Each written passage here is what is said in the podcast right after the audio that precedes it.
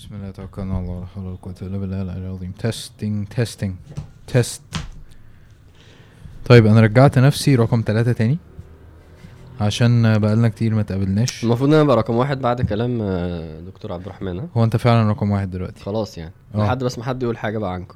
أيوه بس هو فعلا الميزة إن ال- الرقم واحد ده آه، مكتسب يعني مش يعني مش مضمون. يعني لازم تبذل مجهود في الأسبوع. لازم دكتور عبد الرحمن يطلع كل أسبوع. test test الحمد لله. شريف إيه يا حبيبي؟ say something my friend. السلام عليكم. لا قول تاني. سامعك آه السلام عليكم. تاني؟ السلام عليكم. حلو كده. أيوه كده. طيب. الأخبار. عندكم أخبار؟ عندي خو... الموسم الثاني من وعي في تركيا. أنت عايز البتاع دي؟ آه. عايزها. ما أنا بتكلم فيها. خبر عشان. نسيت البتاع التانية في البيت. آه. إيه ده؟ بس إيه؟ وبينكم إيه ده يا حبيبي؟ بس ما تقولوش لحد. آه طيب خير.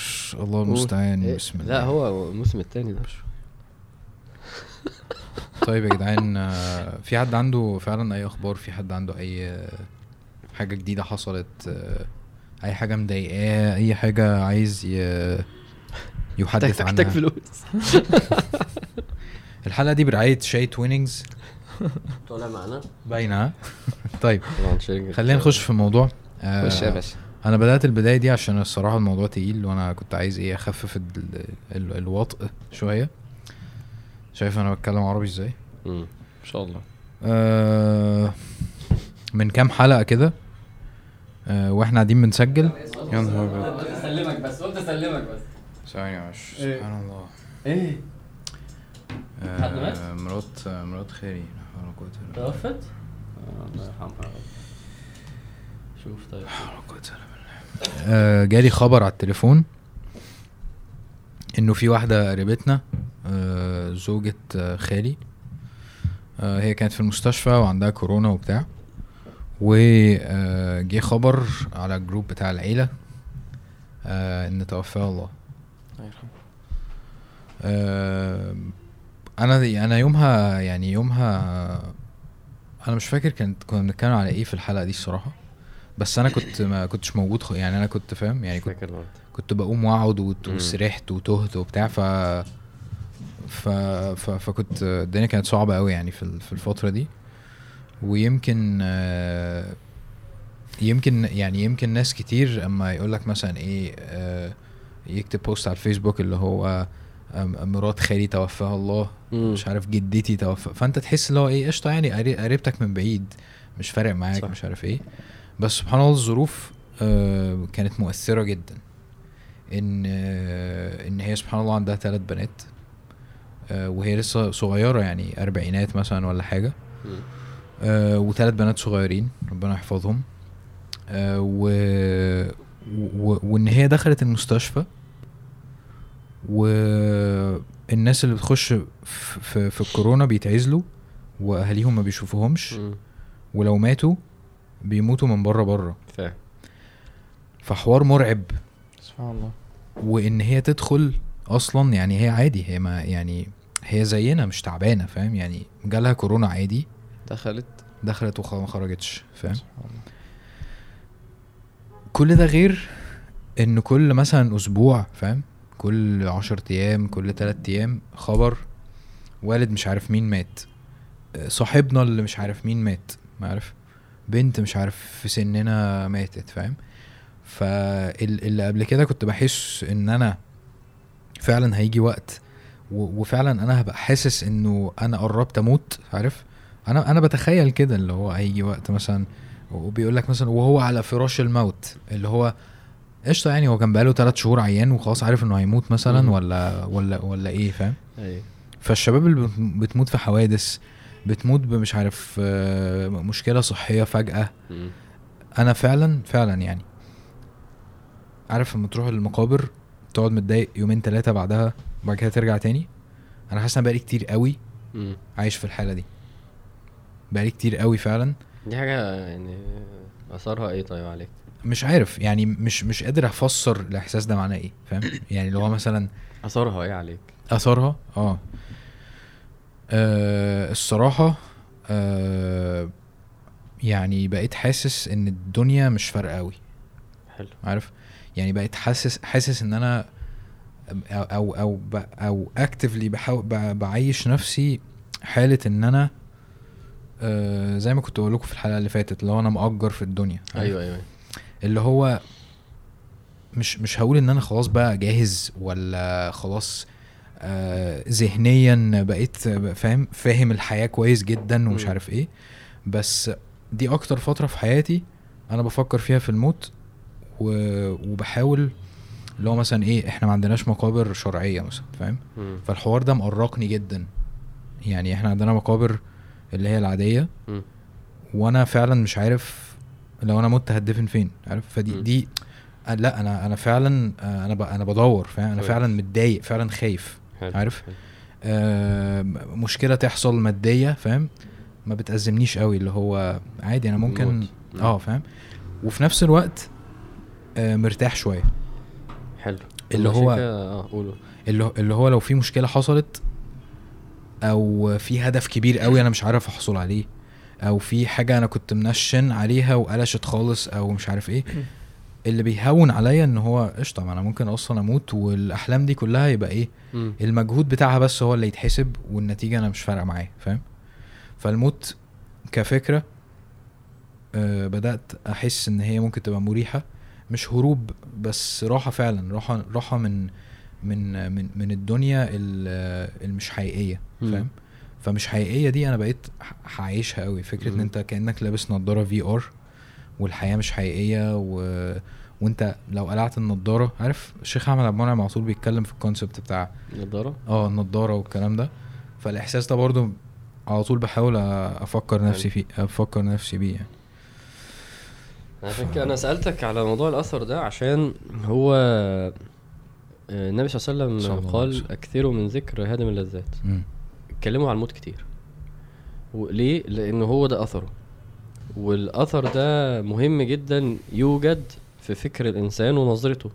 لما لما لما بنبعد عن ذكر الموت وزيارة المقابر والنبي صلى الله عليه وسلم.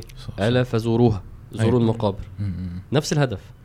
زوروا المقابر اتكلموا عن الموت عشان بقى عشان الدنيا توضح أكتر الآخرة توضح أكتر الحاجات الكبيرة ما إن هي أصلا مش كبيرة تبان لك بحجمها الحقيقي المشاكل تبان لك بحجمها الحقيقي.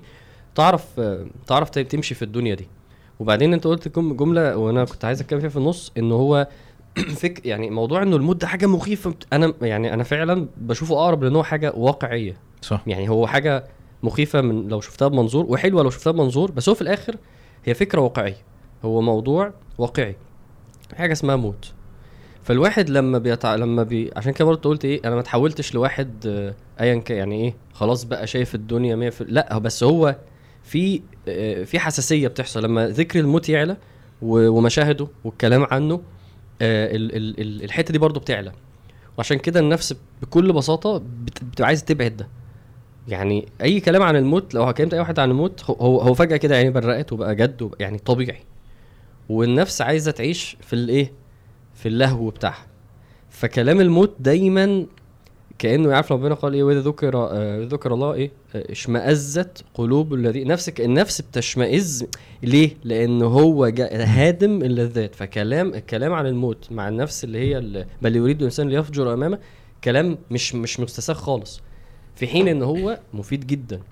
فدي خلاصة اكثروا من ذكر هادم اللذات. فالواحد لما يبعد عن الموت وما يزورش المقابر ما يشوفش جثمان كده ويصلي جنازة ما يحملش النعش كده ما يقعدش يتذكر ما يشوفش واحد محتضر. عشان كده يقول لك احضر غسل شوف واحد أو شوفي واحدة هم بيغسلوها شوفوا المشهد بتاع الميت والموت ودفنه. والنبي صلى الله عليه وسلم أكثروا. لأن واضح إن أنت تنسى. آه ال ال الضغط بتاع الدنيا واللهو. أنت الفكرة بتيجي أنت بتشوف واحد في المقابر وهو ماشي قام مولع السيجاره. يعني شوف هو مح... شوف إحنا محتاجين نفتكر قد إيه. أنت محتاج القران لو فتحته أنت المفروض تحاول تقرأ كل يوم. هتقرا كل يوم ذكر الموت لازم يجي كل يوم ما ينفعش ما يجيش يعني يا إما في سورة الموت يا إما في سورة ملك الموت يا إما في سورة حاجة في مشهد في الآخرة برضه. ففكرة إن أنت محتاج تسمع كتير عن الموت مش بس تسمع مرة تسمع كتير عن الموت عشان الأثر ده ده مهم نفهم ليه أصلا. فده رأيي يعني من المواقف اللي أثرت فيا كنا مرة بناخد كتاب كده في فقه مع الشيخ فجينا عند باب في في الغسل وكده. تغسيل الميت يعني فالشيخ نصحنا يعني إن إحنا نحضر آه، نحضر غسل. يعني آه فالفكرة كانت بالنسبة لي آه، ده إمتى؟ من زمان من آه، أربع سنين مثلا. ثلاث سنين كده يعني فكانت أول مرة يعني إيه الفكرة أصلا تبقى موجودة اللي هو إيه أنا عايز أروح أحضر غسل علشان أبقى خلاص ال- ال- المعلومات اللي أنا خدتها نظري أحاول إن أنا أشوفها وأطبقها وأتعلمها وفي نفس الوقت كان مقصد ال- الشيخ إن أنت حاجة سلوكية يعني. مم. أنت تشوف ده.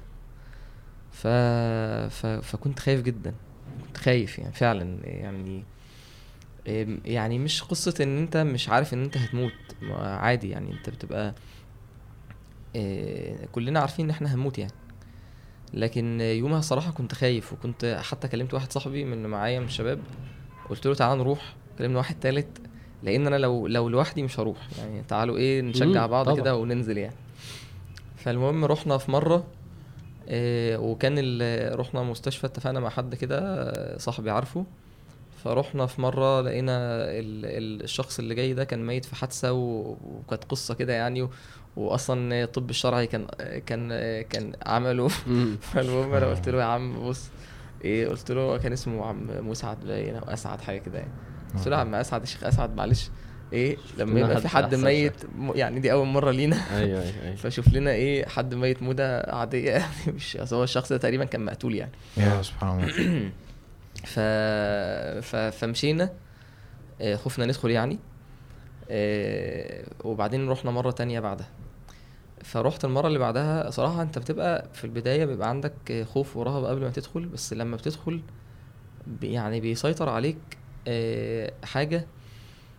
طبعا الموقف آه، يعني مش مش اللي كان مسيطر عليا ساعة الغسل إن أنت خايف م- من آه، من ال- من الش- من الشخص اللي ميت ده. أيوه أيوه. على قد ما أنت حاسس إن ده هو ده البني آدم. مم. إحنا قاعدين بنقلبه كده. وبنحاول إن إحنا نكرمه نحاول إن إحنا نغسله ونحاول إن إحنا نطهره. وبتجيبه وهو بيتقلب معاك وترفع إيده وتنزل إيده. هو ده الإنسان. فاللي بيسيطر عليك إن أنت ما هو أنت هتبقى في يوم يعني. إحنا عايزين نكرم ده لأن هتيجي في يوم حد أنت هتبقى برضه نايم كده وبيغسلك وبيقلبك ويعني مشهد الإنسان وهو نايم مستلقي لا حول له ولا قوة تمام. مستسلم تماما بتقومه بيقوم بترفع إيده بتترفع كل حاجة كده تماما نايم كده آه، ده مشهد كان بالنسبة لي آه، يعني آه، مغير يعني حسيت إن طبعا الواحد بينسى يعني طبيعي إن أنت الحاجات دي بيبقى ليها أثر في وقت معين. عشان كده النبي عليه الصلاة والسلام قال لنا ده أكثروا من ذكر هازم اللذات في رواية. يعني قاطع اللذات. بتنسى بس آه، التجارب دي بتغير. أيوه في في حاجات آه، لما بتحصل معاك مواقف بتحصل معاك مرة واحدة آه، هي بتفرق تماما. كتير طبعا. يعني كانوا أنا حكيت ده قبل كده في إن كانوا عندنا في مسجد في المنصورة في مسجد الصديق كانوا عاملين غسل للبنات ت- مم. تدريب على الغسل. بنات كتير خرجت اتحجبت ف وموقف تاني مرة يوم جنازة آه، والد أمير. آه، الله يرحمه إحنا دخلنا آه، كانوا عايزين حد يدخل القبر أنا كنت معاك كان يوم تحت. بالليل مم. انت دخلت معايا. آه فده كان صراحة ده كان يوم كان في أصلا واحد ميت تاني في القبر أخوه الله يرحمه آه وهم الراجل قال لي إيه شيله هاته في جنب كده مم. فالكفن موجود. طب أنا مش عارف أنا لما همسكها يعني هلاقي إيه. معاك حق. فده كان يعني خرجت من ساعتها من القبر آه متأثر طبعا. آه. هي ما بص أنا بس أكد على حتة إن هو في مواقف فعلا كبيرة بتأثر بس إحنا مطالبين إن إحنا مع كراهية الموضوع مش محبب للنفس. لما السيدة عائشة لما قالت إيه من منا لا يكره الموت يعني ال- ال- ال- الموضوع ما فيش حد روحي تطلع وما أعرفش أنا هموت فين وازاي وابقى عامل إيه. يعني طبيعي طبيعي. ومن منا لا يكره الموت اللي هي الل- اللي هي المب- المبدأ ده. ده ما يمنعناش عن فكرة فهم أهمية. إن الموضوع يبقى في بالي حي. وساعتها ممكن بقى يبقى أستغل صلاة جنازة أستغل دفنة أروح غسل. بس في حاجات كمان لازم تبقى يومية. يعني يعني في فك فكرة إن أنا أسمع دروس عن الموت وأقرأ حاجات عن الموت. يعني مش لازم كل يوم اسمع درس بس قصدي ومش لازم بشكل مباشر. آه آه بس لازم استعد يعني في الآخر لازم حاجات في حاجات كبيرة لازم تتعمل. يعني في ناس بتقول لك إيه عشان عشان تساعد نفسك على ده آه، اشتري كفن وحطه عندك في الدولاب بس. وكل وكل فترة تلاقي عينك بتيجي عليه. يعني هو بس فاهم؟ يعني في بقى levels بقى. عارف لما يقول لك آه، حط تولع البوتاجاز وحط إيدك و... يعني هو بيحاول يساعدك تستحضر. فالإنسان لازم برضو إيه مش بس اليوم اللي من عشر سنين لما رحت الغسل. ماشي خلاص دي حاجة عملتها. بس لازم إن أنت تفهم إنه الإيمان يبلى. فالإيمان يبلى يعني يعني يعني الإيمان بتاعك هيبوظ ويبهت ويتلاشى فلازم تفضل بتجدده. جدده ففكرة إن أنا أساعد نفسي إن أنا أقاوم الكراهية اللي نفسي بتجدها من الفكرة ومن التذكر ومن المعايشة مع إن أنا آه، أطبق أكثره من ذكر هادم اللذات ده مهم جدا. لأن النبي صلى الله عليه وسلم مرة صلى الله سيدة عليه عائشة صحيت ما لقيتوش جنبها. ف فعملت إيه؟ فخرجت تدور عليه. فراحت لقيته فين؟ البقية في البقيع في المقابر. قاعد بيدعي لأهل البقيع وبتد... النبي صلى الله عليه وسلم بيعمل بيعمل يعني بيعمل طب يعني يعني مين قلبه محتاج أكتر؟ فاهم؟ ف فمهم إن إحنا نبقى فاهمين آه... ليه النفس بتكره ده؟ وإنه ده مش مش هو ده المشكلة؟ المشكلة لما استسلم لده وأهمية تذكر الموت وسعيي إن أنا أبقى دايما موجد الفكرة دي. أنت فاكر حلقة الموت اللي عملناها في الصحبة؟ آه. كانت حلوة. كانت حلوة الحمد لله. جدا سبحان الله. فاكر كان في قبر لسه بيتبني فأنت فضلت قاعد تحت عنده كده فاكر؟ آه. كان حاجة مؤثرة جدا. ال- اللي أنت بتتكلم فيه لما لما زوجة خالي الله يرحمها ماتت ده اللي أنا كنت قاعد بحاول أفت... يعني بحاول أنقله للبنات يعني. إن آه، هم مش فاهمين أو كلنا يعني مش فاهمين. أيوه هي كانت هنا وهي دلوقتي فين عارف؟ مم. طيب إحنا هنكمل إزاي؟ طيب أصلا يعني إيه؟ طب كل بقى الأسئلة اللي إيه؟ الوجودية اللي بتيجي دي. فأنا بقيت نفسي بس أوصل للناس في الوقت ده ولنفسي إنه أصلا هو ده العادي. مم. هو ده اللي كان لازم يحصل فاهم؟ أنا هي مش عارف جدتي مش عارف مين بتاع فاهم؟ ده اللي إحنا مش معودين نفسنا عليه. ده اللي إحنا مش يعني ده ده اللي بقى غريب. ده اللي بقى آه طب هي هي هتعمل إيه دلوقتي؟ عارف؟ ما إحنا أصلا مش في المكان اللي إحنا المفروض نبقى فيه. يعني. إحنا أصلا رايحين فاهم؟ فحاولت أوصل ده ودي من ال ال الحاجات اللي أثرت معايا جدا بقى في ال- في الفترة دي واللي بعدها إن أنا بحاول زي ما أنت بتقول اكتفلي أحاول أدور على الحاجات اللي تفكرني آه، وبشكل تأصيلي اللي هو طيب هي يعني يعني هل معنى كده إن الدنيا دي ما نبذلش فيها مجهود خالص. فاهم يعني الواحد ممكن يمشي في السكة التانية. لو خلاص أنا قاعد مستني الموت. فاهم؟ فهل أنا آه، هل الدنيا دي مثلا parallel universe هل هي حاجة آه، مش حقيقية هل هي حاجة عارف هل إحنا عايشين في عالم بس بذهننا ومش عارف إيه؟ أنا عجبني لما أنت قلت من شوية الجملة بتاعت إنه إيه دي فكرة أنت قلت كي ووردز كده دي فكرة ريحتني و و وحسستني إن أنا حجم الدنيا. آه إن أنا أصلا يعني كأن فكرة الموت ممكن تبقى فكرة حلوة يعني ممكن تبقى فكرة آه يعني مش مش وحشة وخلاص. يعني بالعكس يعني ممكن المؤمن لما يفهم يفهم الموت ده بيعمل فيه إيه وبيخلصه من إيه وبيوديه لفين وإيه اللي ممكن أصل النبي صلى الله عليه وسلم هو بيتكلم عن الموت اتكلم عن يعني في صورة وحشة وفي صورة حلوة. م. يعني الموت ممكن يبقى أحسن حاجة تحصل لواحد ممكن تبقى أوحش حاجة تحصل لواحد. فكون إن أنا أصلا أبقى مركز إنه الموت ده فيه زي ما شيخ فريد الأنصاري قال فيه جمالية دي حاجة حلوة قوي بس بس بس نلاحظها إزاي بقى؟ ده هو المعنى اللي انت كنت بتقوله في حديث عائشة. آه. لما النبي عليه الصلاة والسلام قال من من أحب أيوه. لقاء حلو. الله أحب الله لقاءه. ومن كره لقاء الله كره الله لقاءه. فقالت عائشة رضي الله عنها يا رسول الله أكراهية الموت؟ فكلنا نكره الموت. يعني هي هي فهمت إن حب إن هنا المقصود إن النبي عليه الصلاة والسلام يريد من الناس إن هي إيه؟ تحب الموت. فهي بتسأل هو معنى الكلام؟ كراهية الموت فكلنا نكره الموت. فالنبي عليه الصلاة والسلام قال لها لأ. يعني مش القصة إن الإنسان طبيعة النفس هو بيحب الحياة. يعني أنت بتحب إن أنت تبقى موجود هنا في الدنيا. لكن المؤمن في ساعة الموت لما بيشوف يبشر بالنعيم ويرى الملائكة ويعرف إن هو مقبل على ربنا سبحانه وتعالى وإن الموت ده زي ما عامر بيقول هيخلصه من من نصب الدنيا ومن تعب الدنيا زي ما هيجي معانا إن شاء الله فبيحب لقاء ربنا سبحانه وتعالى يستبشر فيحب الله لقاءه والكافر أو المنافق أو الفاجر لما يجي في ساعة الموت ويبشر بالعذاب ويشوف ملائكة العذاب ويجي ملك الموت زي ما إن شاء الله يجي معانا فيكره لقاء ربنا سبحانه وتعالى لأن هو هو بالنسبة له الموت ده. هيوصله هيوصله للأسوأ من كده. هو فاهم إن الموت ده اللي هيدخله على العذاب اللي بعد كده. فيكره لقاء ربنا سبحانه وتعالى. فيكره ربنا سبحانه وتعالى اللقاء. فده المعنى. إن هنا إن إن المؤمن بالنسبة له نظرته للموت مختلفة. إن زي ما ربنا سبحانه وتعالى قال من كان يرجو لقاء الله فإن أجل الله لآت. يعني ال- ال- المؤمن اللي بيشتاق لرؤية ربنا سبحانه وتعالى ويتمنى إن هو يلقى ربنا سبحانه وتعالى وإن هو ينعم في الآخرة أيوه هو يعني أنت هتعدي على المرحلة دي أصلا. يعني ده الموت اللي, اللي ساعتها الحياة هتنتهي فهتتنقل من حياة من الحياة الدنيا اللي هو الامتحان خلص خلاص وإن شاء الله تنجح فيه وتبتدي رحلة النعيم.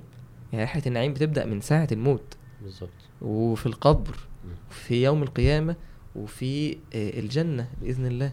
مم، الناس لما افتكرت الجملة بتاعت إنه يروى عن سيدنا بلال لما مات قال إيه؟ غدا ألقى الأحبة. أيوة. يعني هو هو بالنسبة له الموت ده اللي هيخليني أقابل النبي صلى الله عليه وسلم وصحابه ففكرة إنه الموت أنا لو اشتغلت أنا لو اشتغلت صح في الدنيا دي فالموت ده هو النبي صلى الله عليه وسلم قال الدنيا سجن المؤمن. فالمؤمن قاعد في الدنيا مخنوق. مش م يعني وحتى لو يعني حتى الانسان لو واخد الدنيا طول بالعرض فهي نفسه مش مكتفية. فهو عايز اللذة الحقيقية عايز النعيم اللي ربنا أما الذين سعدوا ففي الجنة. فبيجي الموت يريحه بيجي الموت يخلصه يوديه اللي هو عايزه. فإنه الموت أصلا يبقى في حد ذاته فكرة حلوة أو فكرة يعني ممكن توصل لمرحلة عشان كده النبي عليه قال إيه؟ ما حدش يتمنى الموت. يعني إزاي واحد يتمنى الموت؟ حاجة من اتنين يا إما الدنيا سودة فعايز ينتحر وعايز يموت يعني يا إما يا إما واحد زي النبي عليه إيه ما كان بيقول للصحابه إيه سألوا الله العافية. ليه يسالوا الابتلاء؟ هم بيبقوا فاهمين بيبقوا شايفين الموضوع بقى حلو لدرجة إن هو ممكن يتمنى الابتلاء. فنفس الكلام يبقى شايف الموت حلو لدرجة إنه ممكن يبقى يا رب أموت بقى يا رب أموت لأ ما برضه ما تتمنوش الموت. بس فكرة إنه الموت نفسه عشان كده فكرة اللي هو جمالية الموت ده اقروه يا جماعة بتاع 20 صفحة بالكتير. بس هو بيوصف إزاي الموت ممكن يبقى فكرة جميلة بيوصف حال المؤمن وهو بيموت. ده واحد من أول ما روحه بتطلع وملائكه بتستقبله وال... وممكن نفصل في الحديث ده. بس قصدي إنه الإنسان فينا يفكر لو أنا اشتغلت صح في الدنيا إيه. إيه ال- الموت ده حاجة حلوة ولا حاجة وحشة؟ في ناس كده انت لما هما بيموتوا انت بتظن ان الناس دول آه، يعني أهل صلاح يعني أنا ظني فيه إنه أصلا يعني الراجل ده عابد وكان قارئ وأنت بتشوف الناس إيه يعني ده ده ظني أنا ما بجزمش يعني. فأنا بحس إنه لما مات إيه خلاص هو إيه آه، بناء على ظني أنا بالنسبة لي هو والناس عمالة تعيط عليه وهو لو طلع من قبره يعني إيه؟ سيبوني يعني روحوا يا عم يعني أصلا آه، بلا دنيا بلا يا عم بلا مراتي بلا اولادي أنتوا مش فاهمين أنا عامل إيه. صح. ده ظني. ف... وده حقيقي. في ناس هتبقى كده ما أعرفش مين فيهم يعني. بس دي ده جزء من الموت. لازم نقعد دايما نت... نتخيله كده وده يقلل في, في عيننا الدنيا ويخلينا عايزين عايزين نعمل فيها صح أحسن يعني. وعشان الجزء بس ده يبقى يبقى مظبوط معانا آه. ينضبط يعني. إن في جزء من من من من التعلق بالدنيا وكراهية الموت ده مذموم. اللي هو اللي يخلي الإنسان هو بيحب الدنيا قوي مش عايز تسيبها. ومش عايز يسيبها. مش متعلق بيها زي ما جه في الحديث لما النبي عليه الصلاة والسلام قال يوشك الأمم أن تداعى عليكم كما تداعى الأكلة إلى قصعتها. يعني ال- الأمم تتكالب على المسلمين. فالصحابة قالوا "إيه، ومن قلة نحن يومئذ. يبقى عددنا قليل. فقال بل أنتم يومئذ كثير ولكنكم غثاء كغثاء السيل. يعني الغ- الغثاء اللي هو اللي بيبقى جاي مع الايه مع السيل كده في حاجات على الوش إيه، ملهاش لازمة فقاقيع وحاجات وأوساخ وكده. فقال صلى الله عليه وسلم ولا ينزعن الله من صدور عدوكم المهابة منكم ولا يقذفن الله في قلوبكم الوهن. فقال قائل يا رسول الله وما الوهن؟ قال حب الدنيا وكراهية الموت فحب الدنيا وكراهية الموت لما تتمكن دي تبقى في قلب الإنسان هو هنا مش هيقدر إن هو ينصر الدين مش هيقدر إن هو يجاهد في سبيل الله فهنا كراهية الموت في الوضع ده. ده اللي مذموم مم. كراهية الموت في الوضع ده بال- بالشكل ده يعني اللي هو ده. أنا كاره الموت عشان هيخليني أبعد عن الدنيا أيوه ده غلط فهمت. وده اللي النبي صلى الله عليه وسلم قال. إنه الإنسان الإنسان منا لما هيبعد عن دينه هيتحول للشخص ده فما يعرفش ينصر الدين. ما هو إحنا فاكرين آه، قصة كعب بن مالك؟ يعني كان فيها الملمح ده إن هو الدنيا فما قدرش يخرج. الغزو يعني. بالظبط. فإنما تصور الموت بجماليته ده بحلاوته دي بإن هو. يخلص آه، يعني آه، هو الجانب الجانب بتاع في إيه بعد الموت؟ ده ده اللي بيخلينا مش عارفين نتقبل الناس اللي بتموت حلو في إيه بعد الموت وإحنا نفسنا آه بنبقى خايفين من من اللي إحنا مش عارفين يعني طبعا حتة الأعمال وكده ده. جانب كبير اللي هو أنت أعمالك هتوديك فين. بس اللي هو إيه اللي فعلا بيحصل لما الواحد بيموت يعني آه طبعا دخول القبر و... و... و... وسؤال الملكين. ومش عارف إيه. طب في إيه وأنت ميت يعني حياة البرزخ دي حياة حقيقية ولا- يعني الح... يعني كمية حاجات مبهمة مم. بتخليك تحس إنه آه، إن إنك عايز تنقذ اللي مات بإن أنت ترجعه الدنيا تاني. عارف؟ والدنيا مش مش ده اللي أنا زي ما بقول ده اللي أنا بحاول أفكر نفسي بيه. عارف عارف اما يعني في حاجات كتير قوي النبي صلى الله عليه وسلم بيقولها لنا وإحنا ما بنبقاش مصدقينه. عارف؟ وربنا سبحانه وتعالى اللي هو بل تؤثرون الحياة الدنيا. والآخرة خير وأبقى فاهم اللي هو الدنيا دي مش حاجة وإحنا مش مصدقين هي اسمها دنيا يعني انت بتقول الدنيا اللي هو لو إحنا سمعنا إحنا بنقول إيه أصلا لما نخش الجنة إن شاء. الله ونسمع ده هي الدنيا أيوه بالظبط ده اللي أنا بحاول بص، الاختبار. مش هنضحك على. نفسنا، انت- أيوه وإحنا شايفين الدنيا ومش شايفين يعني. حاجات مبهمة هي مش مبهمة بس هي يعني انت لما تحطها في اختبار الإيمان صعبة. يعني اختبار الواقع أنا شايف الدنيا أنا شايف أيوه. مثلا بنات الدنيا عربيات الدنيا فلوس الدنيا. تاني غيب التانية غيب مم. وده عشان كده هو الحوار كله مبني على الغيب ألف لام ميم ذلك الكتاب الذين يؤمنون ب... أنا بكروت ها؟ ولا بالراحة. ألف لام ميم ذلك الكتاب ولا ريب فيه. هدى للمتقين إيه؟ الذين يؤمنون الذين. يؤمنون بالغيب. ان إحنا مش شايفين ربنا. ان إحنا مش شايفين ملائكة. ان إحنا مش شايفين جنة. إحنا مش شايفين ملك موت. بس بس يعني الحمد لله كلام الوحي شوف بقى قوي لأنهي درجة لدرجة إن إحنا نحس بالكلام ده ونؤمن بيه. فمش هينفع نتحول للي هو عين اليقين ده اللي هو فعلا لما إن شاء الله نروح الآخرة ونقول بجد إيه الهبل اللي إحنا يعني إحنا إزاي كان. القرار صعب كده إحنا إن شاء الله نضحك على نفسنا فعلا. إزاي كنا بنفكر أصلا إزاي كنا لا بس ال... بس اللي إحنا فيه ده الصراعات دي آه، مش مش مش غريبة. بس الوحي فعلا شوف فعلا قوة الوحي في إن هو بيخليك تؤمن بالغيب. بش... يعني وفي حاجات إحنا مؤمنين صرف يعني في ربنا. وفي حاجات إحنا يعني إيه بن... بن... بيحصل شد وجذب بقى. ففي هيحصل بعد الموت ال... الوحي كلمنا كتير بصراحة. تعالوا نتكلم شوية في الحتة دي. ابدأ يا آه يعني أنتوا عايزين دلوقتي تدخلوا في الجزء إيه اللي بيحصل؟ آه يعني عشان برضو نشوف الموت إزاي يعني. أي. حاجة. مش تفرق شوف أنت عايز إيه. آه أنا عايزك تبقى نرجع تاني لحتة تمني دي ماشي؟ طيب. آه، إحنا الحتة اللي أنت بتتكلم فيها دي مرة كنت في جنازة آه، واحد شاب دفعتي يعني الله يرحمه. امم آه، وأنا آه، كنت واقف قدام القبر بعد بعد لما اتدفن وواقف م- مع أصحابنا يعني. فدايما أنا وأنا واقف في المكان ده أنا ببقى عارف إيه أنا عارف حديث النبي عليه الصلاة والسلام اللي هو الطويل بتاع القبر. فببقى أنا متخيل إن أول لما القبر اتقفل إن إن إيه بقى الحاجات اللي هي الغيبيات اللي النبي عليه الصلاة والسلام قال لنا عليها اللي بتحصل دلوقتي. فكتير من الناس اللي بيبقى هو ما يعرفش ال- ما يعرفش كلام النبي عليه الصلاة والسلام أو إيه التفاصيل اللي بتحصل في القبر دلوقتي أو في ساعة الموت هو ممكن يبقى واقف زعلان. هو حزين ومتأثر وممكن يكون بي- بيبكي ومتضايق إن صاحبه مات مثلا أو حد من أهله. لكن هو الموضوع ما بيتعداش مشاعر الحزن دي. يعني يعني ليه كتير من الشباب كتير من الشباب مثلا إيه، عندنا في المنصورة مثلا حصل أكتر من حادثة في كذا سنة ورا بعض. تلات أربع شباب بيكونوا معروفين جدا. يعني أنا في في يوم واحد آه، في حادثة مات اتنين شباب في ثانوي. كانوا معروفين شباب وكانت الجنازة بتاعتهم كبيرة جدا. واحد اتدفن العصر واحد دفن بعد صلاة الجمعة واحد دفن العصر بعد الظهر وبعد العصر. في اتنين شباب حضروا الجنازة بتاعتهم وبعدين سافروا عملوا حادثة واتدفنوا بالليل. سبحان الله. في نفس اليوم. سبحان الله. شباب من المنصوره شباب يعني ثانوي جامعة كده. سبحان الله. وكل سنة يحصل برضو ح- حادثة كبيرة كده. آه، آه، حد مثلا بنت تموت. بتكون معروفة في وسط ال ال في وسط الم- المنصورة يعني مجتمع آه، ضيق شوية يعني. مم. فهتلاقي الحوادث دي انتشرت جدا والشباب كلها اتجمعت ومش عارف إيه. كويس. وبتلاقي بعدها اللي بيحصل كتير الشباب تبتدي إحنا عايزين آه، ننزل المسجد عايزين نحضر دروس عايزين نتجمع نعمل خير لصاحبنا. ودي حاجات كلها كويسة. و... ومشاعر الحزن اللي بتبقى موجودة دي فعلا مشاعر صادقة. هم خايفين على الشخص اللي مات. لكن كتير منها بتبقى مجرد حزن بس وهو دي ما بتوصلش للتغيير. كويس. التغيير بيحصل إزاي؟ التغيير بيحصل بإدراك فعلا إيه إيه هي إيه الموت. إيه اللي بيحصل؟ إيه اللي بيحصل؟ مم. يعني الشخص اللي بيموت ده بيحصل له إيه؟ يعني أحيانا بتبقى عندنا مشكلة وتلاقي الشباب دايما كده يقول لك إيه آه ربنا بياخد أحسن واحد فينا.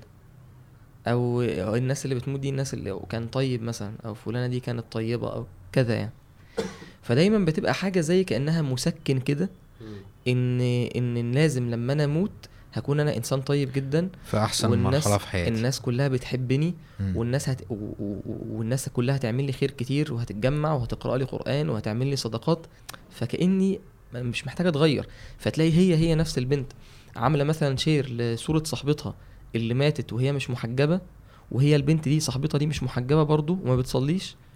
وتقول إيه ربنا يرزقنا حسن الخاتمة أنا مش معترض إن الإنسان يكون في أي حال من الأحوال سواء بيصلي ما بيصليش ويدعي مم. إن ربنا يهديه وإن ربنا ياخد بإيده وإحنا يعني إحنا وي- أصلا ويظن في الله كده إحنا هدفنا ده أصلا يعني صح. إحنا إحنا كلنا أصحاب ذنوب وهدفنا ده بس ما يبقاش لكن المفهوم هنا في أيوة. حاجة غلط حاجة مغلوطة في حاجة هنا في في غلط. مم. يعني لو أنا فعلا فهمت حقيقة الموت إن واحدة صاحبتي ماتت وهي مثلا ما بتصليش وهي مش محجبة وهي إحنا نرجو إن ربنا يغفر لها وإن كويس. ربنا يعفو عنها. لكن ماتت على الوضع ده أنا المفروض كصاحب يحصل لي إيه؟ لأ صدمة. ما بيصليش ومات. مش محجبة وماتت. بيشرب ومات. ده يعمل لي صدمة. فان الموضوع يتحول لرسميات كده هغير صورة ال profile وهحط صورتي معاه وهعمل share بس الموضوع وكده ولا يتعدى التغيير اللي هو انت بقى. كشخص ما بدأتش تصلي يعني أنا اتحكى لي من الشباب إن كان في جنازة برضو شاب من الشباب مات وفي وسط أصحابه إن. الشباب كانوا بيتفقوا هي هي هي هيجيبوا هي يعني هيتقابلوا عشان يشربوا حشيش إمتى في الجنازة مم. يعني صاحبهم لسه مدفون وهم واقفين كده. فده النقطة المهمة إحنا بقى عايزين نفهم إيه اللي بيحصل فهو لما بيفهم إيه اللي بيحصل لا بيبتدي لا الموضوع بجد. هقول لك حاجة بس قريتها قريب جدا وعملت لي وعي كده فظيع. كان كتاب يعني وحد بيتكلم عن معنى الهوى. فبيقول إن الهوى حاجات كتير يعني. ممكن مثلا من من الهوى مثلا حب السلطة عشان نشرح الهوى ممكن من الهوى آه، حب الشهرة من الهوى الكبر ماشي؟ فكان بيقول إنه من الهوى إن أنت يبقى هواك إنك لا تعذب. هواك في إنك إيه؟ في إنك لا تعذب. فده يحول عندك إنه كل الكلام ماشي في السياق. عارفين فكرة إنه بيقولوا ربنا غفور رحيم على طول الخط؟ مم. ده بيبقى جواه في هوا بيحرك بيقول له لا لا تعذب. عارف فكرة المسيحيين هيخشوا الجنة. فاهمين الفكرة؟ هو هو كل هدفه مش عايز مش عايز أتعذب. مش عايز أي وحي يوديني لفكرة إن أنا ممكن أتعذب. عايز دايما هوايا في إن دايما يوصل لي صورة إن أنا مش هتعذب. فعشان كده بنحاول دايما إنه أي حد مات ما تقلقش الدنيا كويسة. أي حد مات هتبقى أيوة. عارف عارف ده مين؟ ده اللي بيشوف في المنام تاني يوم. وبي... اللي هو أنا شفته لابس أحمر وعمل لي كده تمام ده اللي هو بيشوفه تاني يوم. لا هو هواه عايزه يشوف إن الدنيا حلوة. لابس بها- ابيض أنا يعني. بهزر أنا مش عارف قلت أحمر ليه كان يبقى أبيض. بس الفكرة لا لا تمام. عمل له كده قبل تمام. بقلبها تهريج بس عشان نضحك. آه، أصل هو بيبقى إيه عارف اللي هو إيه صباعه اتحرك حتة كده. فهو بيبقى إيه. أنا أنا أنا أهم حاجة عندي هوايا إن فكرة العذاب ما تبقاش موجودة. فعشان كده بننفي أي واقعية عن الموت. إيه هو الموت لما؟ بيسمع برضو أحاديث عذاب القبر بينكرها. أ- ب... ب... هتلاقيه بقى هتلاقيه ماشي في السياق ده. ممكن ينكر آيات عذاب أو يشوفها غلط أو يفسرها غلط أو يقولها غلط حوارات فبي... فسبحان الله خدت الفكرة كده قلت يا ابن الذين فعلا الشيخ يعني ما شاء الله آه، العجيري يعني. فعلا إن هو أيوه إن أنت يا ابن الذين. إزاي؟ الذين آمنوا. شيخ عمرو. بس. شيخ عمرو أنت. ف ف... أصل ف... الشيخ عمرو عارف الشيخ. أصل هي عميقة جدا. فهو قال له سلم لنا عليه ومش عارف إيه فشيخ عمرو ما تجيبش سيرتنا. أصل أصل عميقة جدا والله إن هو يخش جوه ويط... فهو فعلا لما طلعها بدأت افهم الهواء أصل هو بيقول دايما الأهواء هي اللي بتتكلم فتقعدش تفك تفكر في الادعاءات خش شوف خش الاهواء بقى عشان تنجز. بقى.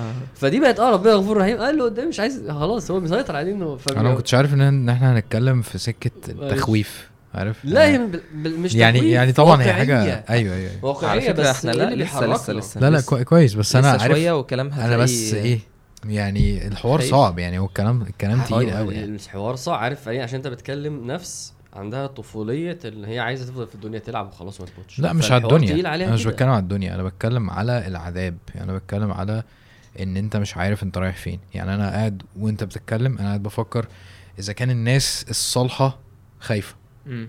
فإزاي الناس اللي مش عاملة اللي عليها مش مستشعرة ده؟ فاهم؟ طيب أرد على الحتة دي؟ آه طبعا. رد على آه، النبي عليه الصلاة والسلام دخل على شاب من الشباب وهو بيموت. ودي كانت نقطة من النقط اللي معانا يعني في. في البداية يعني. آه، فالنبي عليه الصلاة والسلام قال كيف تجدك؟ يعني قلبك عامل إزاي؟ حاسس بإيه؟ هو بيموت. فقال يا رسول الله أرجو رحمة الله وأخاف ذنبي. يعني قال له أنا أتمنى أن ربنا يرحمني وخايف من الذنوب بتاعتي.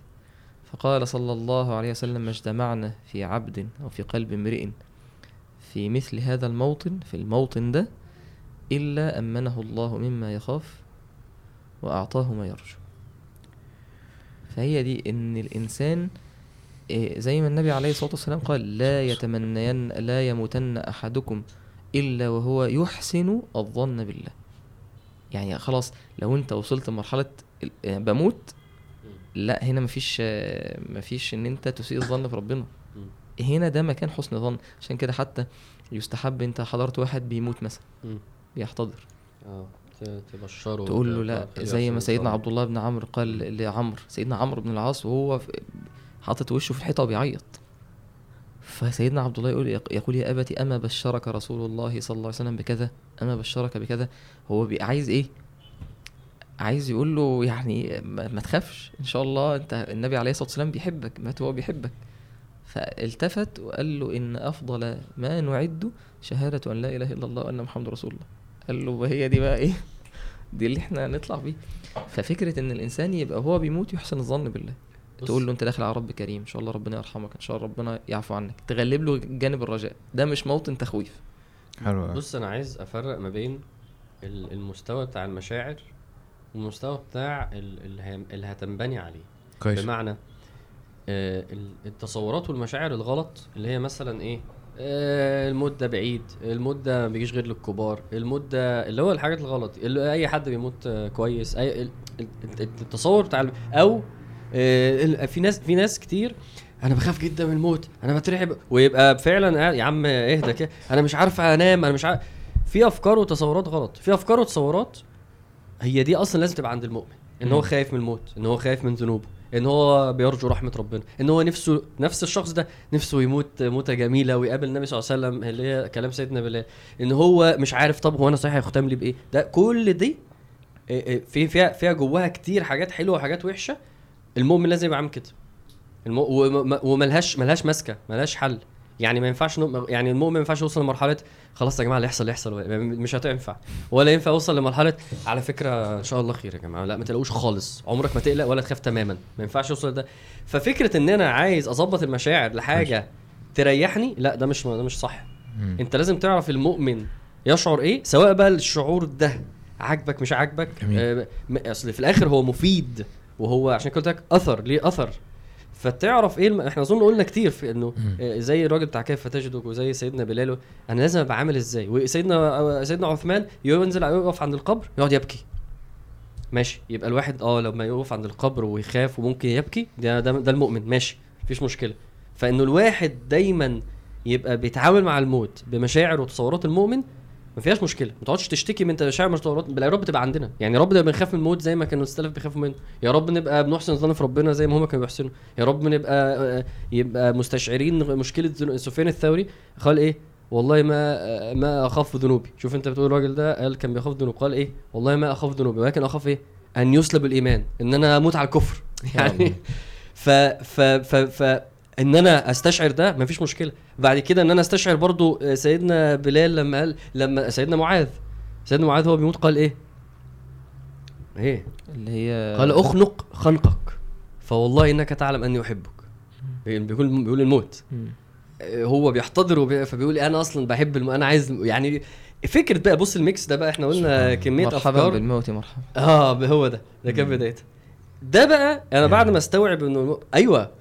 بعد ما استوعب إنه الموت في في كل الحوارات دي يا رب تبقى عندي كلها هو وتتفاوت. بيقول آه بيقول أنا مش عايز أبقى في الدنيا علشان حاجة مش ليش ان أنا أزرع ولا إن أنا يبقى ليا فلوس. أنا أنا أنا ح- حزين على فراق الدنيا علشان آه، ظمأ الهوارج الهواجر. آه، الصيام وعلى القيام وعلى مز- معاذ بن جبل؟ مزاحمة العلماء. بالركب. اللي هو ده اللي كان غني و لا. لا لا. سيدنا معاذ كان اللي هو العالم. عالم الفقيه من العلماء.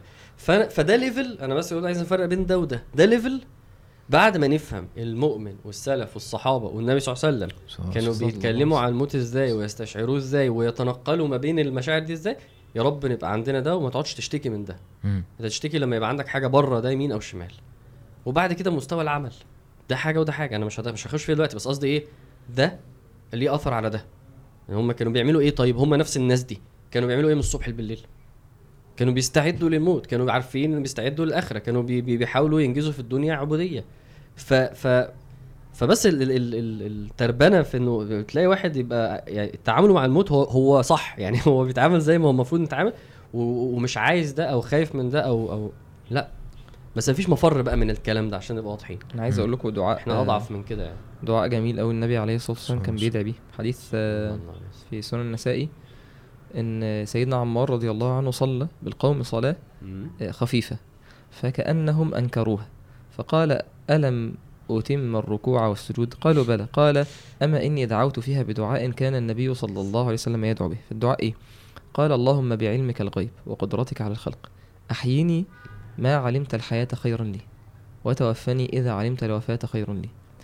اللهم وأسألك خشيتك في الغيب والشهادة.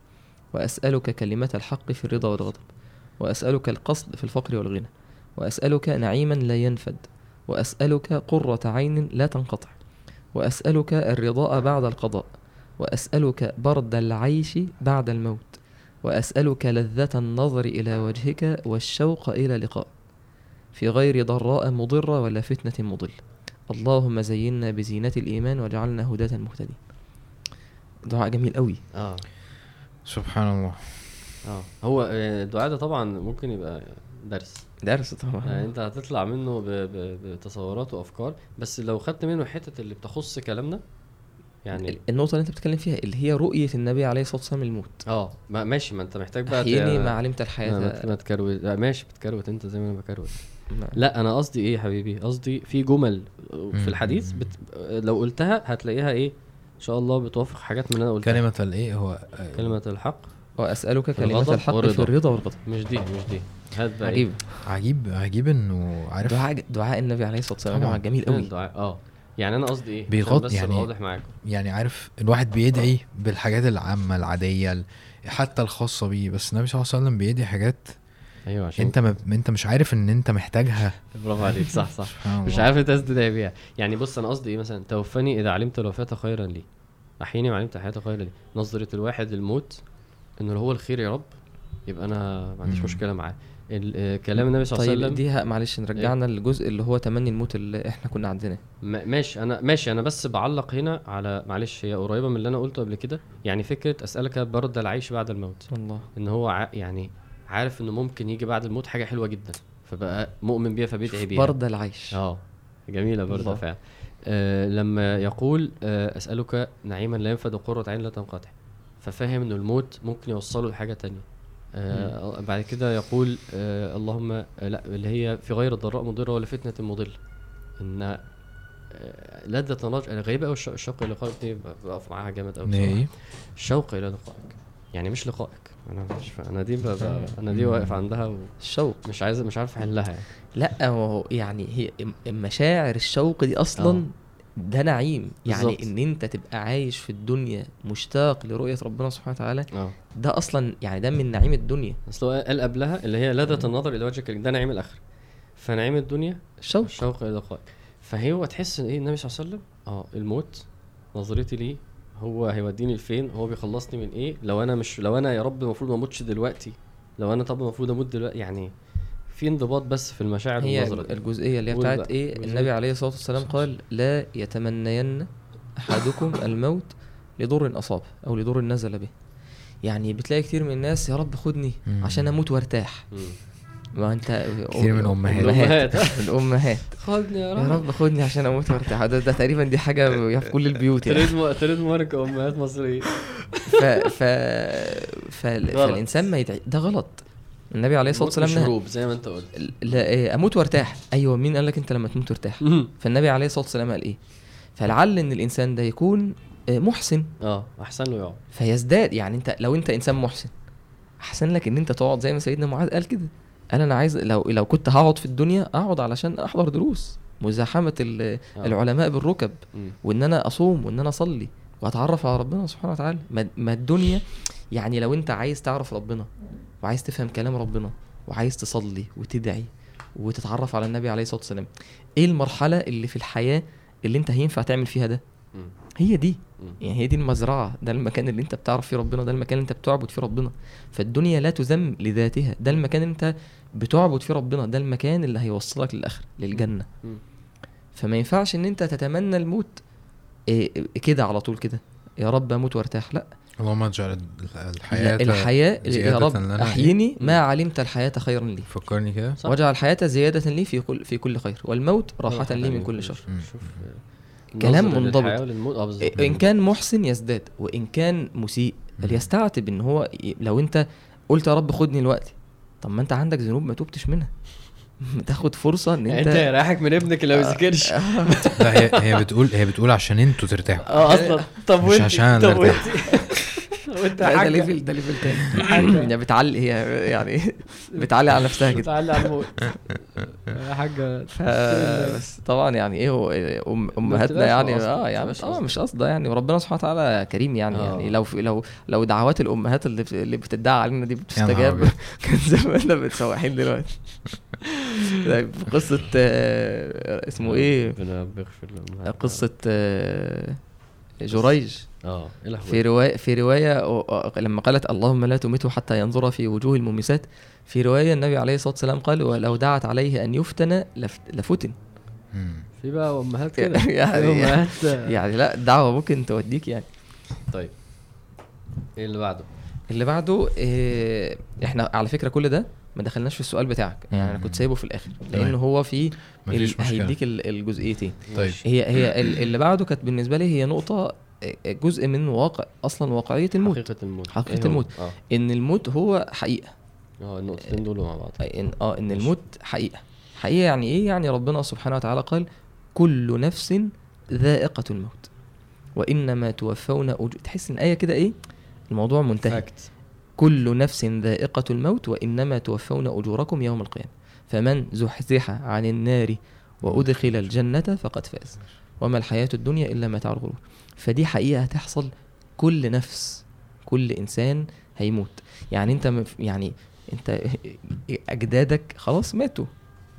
خلاص ال- الأجداد مش موجودين في الدنيا خلاص هو جه مرحلة معينة وبعدين بيخلص ويتكل على الله يروح يموت. فكلنا هنموت. الحقيقة دي والحقيقة التانية إن النبي عليه الصلاة والسلام قال إن أعمار الأمة متوسط اعمار الأمة بي- بين بين الستين والسبعين وقليل اللي اللي بيجاوز ده. فأنا هموت هموت 20 سنة 30 سنة 40 سنة 50 سنة 60 سنة 70 سنة قليل اللي هيعدي. فدي حقيقة.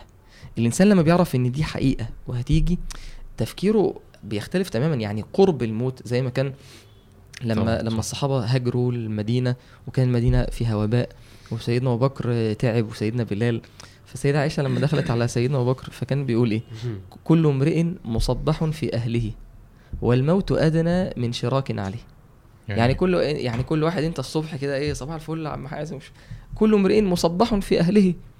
والموت أدنى يعني أقرب من شراك عليه. يعني أنت ممكن تبقى عايش حياتك الدنيا تمام. تلاقي واحد انت قابلته الصبح في الشغل والدنيا تمام وصبحت عليه وفطرتوا مع بعض وكلتوا مع بعض وبعدين روحت البيت فلان مات. يا جماعة مات إيه؟ ده كان لسه معايا. أيوه ما هو عادي كان لسه معاك. ما هو ما هو ساعة لما هيموت هو كان لازم هيبقى مع حد يعني. حد شافه سلم على حد كان بيتكلم مع حد.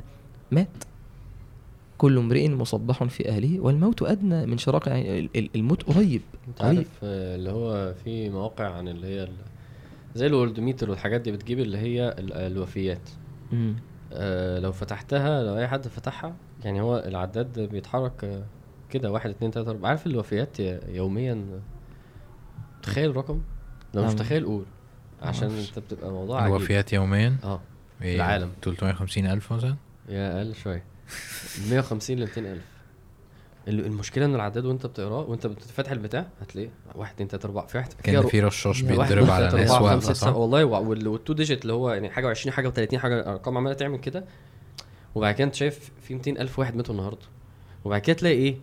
آه عشان بس إحنا برضو تصور إنه الموت مش عارف ليه برضو والله فعلا مش فاهم ليه بيجي للكبار آه أو ولازم يبقى فيه سبب يعني أنا شايفه مقبول إنه يموت بسببه. عشان ده اتعودنا عليه. بتبقى مية... مي... أنا مش فاهم بقى منين معلش. يعني هل هل الزمن على فكرة لا زمان ولا دلوقتي.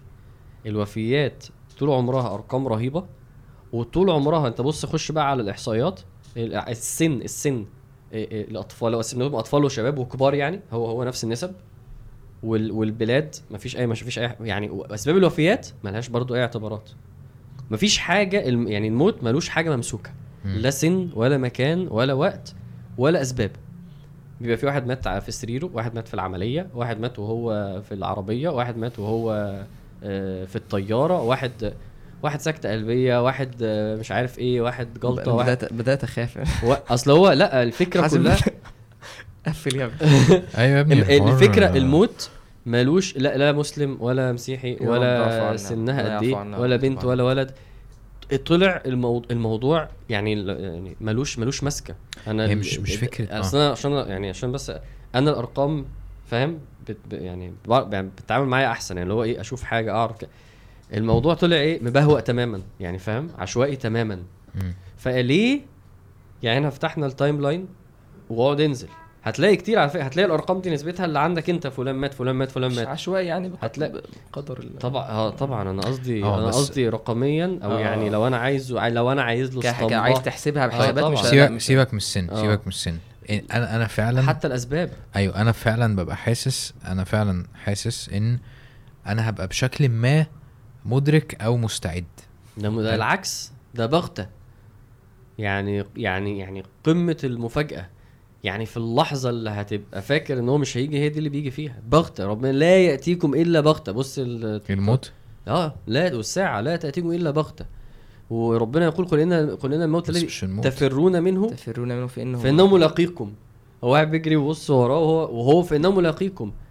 ال الكلام عن الموت بغتة دي مش مش عن الموت مش عن الموت. هو تمام. هو هو هو ده الساعة. برضو يعني يعني كتير من الناس هو لا هو بيبقى مثلا عايش حياته ممكن ان هو يدخل في موت في مرض وبيبقى عارف إن هو هيموت زي كتير حتى من من السلف يعني هو. عارف إن ده مرض الموت أيوه أنا. ببقى متخيل آه. كده بقى يعني هو عارف إن ده مرض موت مش كل الناس كده أكيد طبعا مش كل الناس يعني كده مش كل الناس صح. بيحصل معاها ده بس يعني. الواحد بيبقى دايما متخيل إنه الحاجات دي بتحصل للناس مش ليا أنا عارف إن أنا أيوة. إن أنا إن أنا بهلس أيوة. والله بس ده وده أحيانا بيبقى من صور يعني من صور رحمة يعني يعني من صور رحمة ربنا سبحانه وتعالى بالإنسان إن هو يبقى قبل الموت آه، بي- بيبتلى بمرض وهو يحس إن هو إيه ال- الأجل اقترب. حتى بتلاقي ده كتير يعني من في, في كلام أهل العلم يرى إن أجله اقترب خلاص. صح.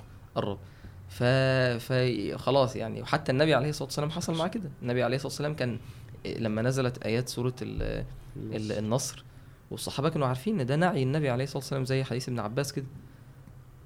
بس في الآخر يعني طب أنا هموت إزاي؟ يعني في الآيات بتاعت سورة آه، لقمان. إن الله عنده علم الساعة وينزل الغيث ويعلم وما تدري نفس إيه؟ ماذا تكسب غدا؟ وما تدري نفس بأي أرض تموت. فأنت مش هينفع يعني من الآخر ما في ما فيش فهلوة خالص بتاعت الفهلوة. بتاعتنا دي اللي هو صح. أنا هعرف ألم المنهج ودي صح صح دي صح مش صح. موجودة فما فيش shortcuts أصل هو أنت صح. بتفكر فيها عشان تحاول توصل لسيناريو وحتى لو كده أنا قبل ما ألتزم.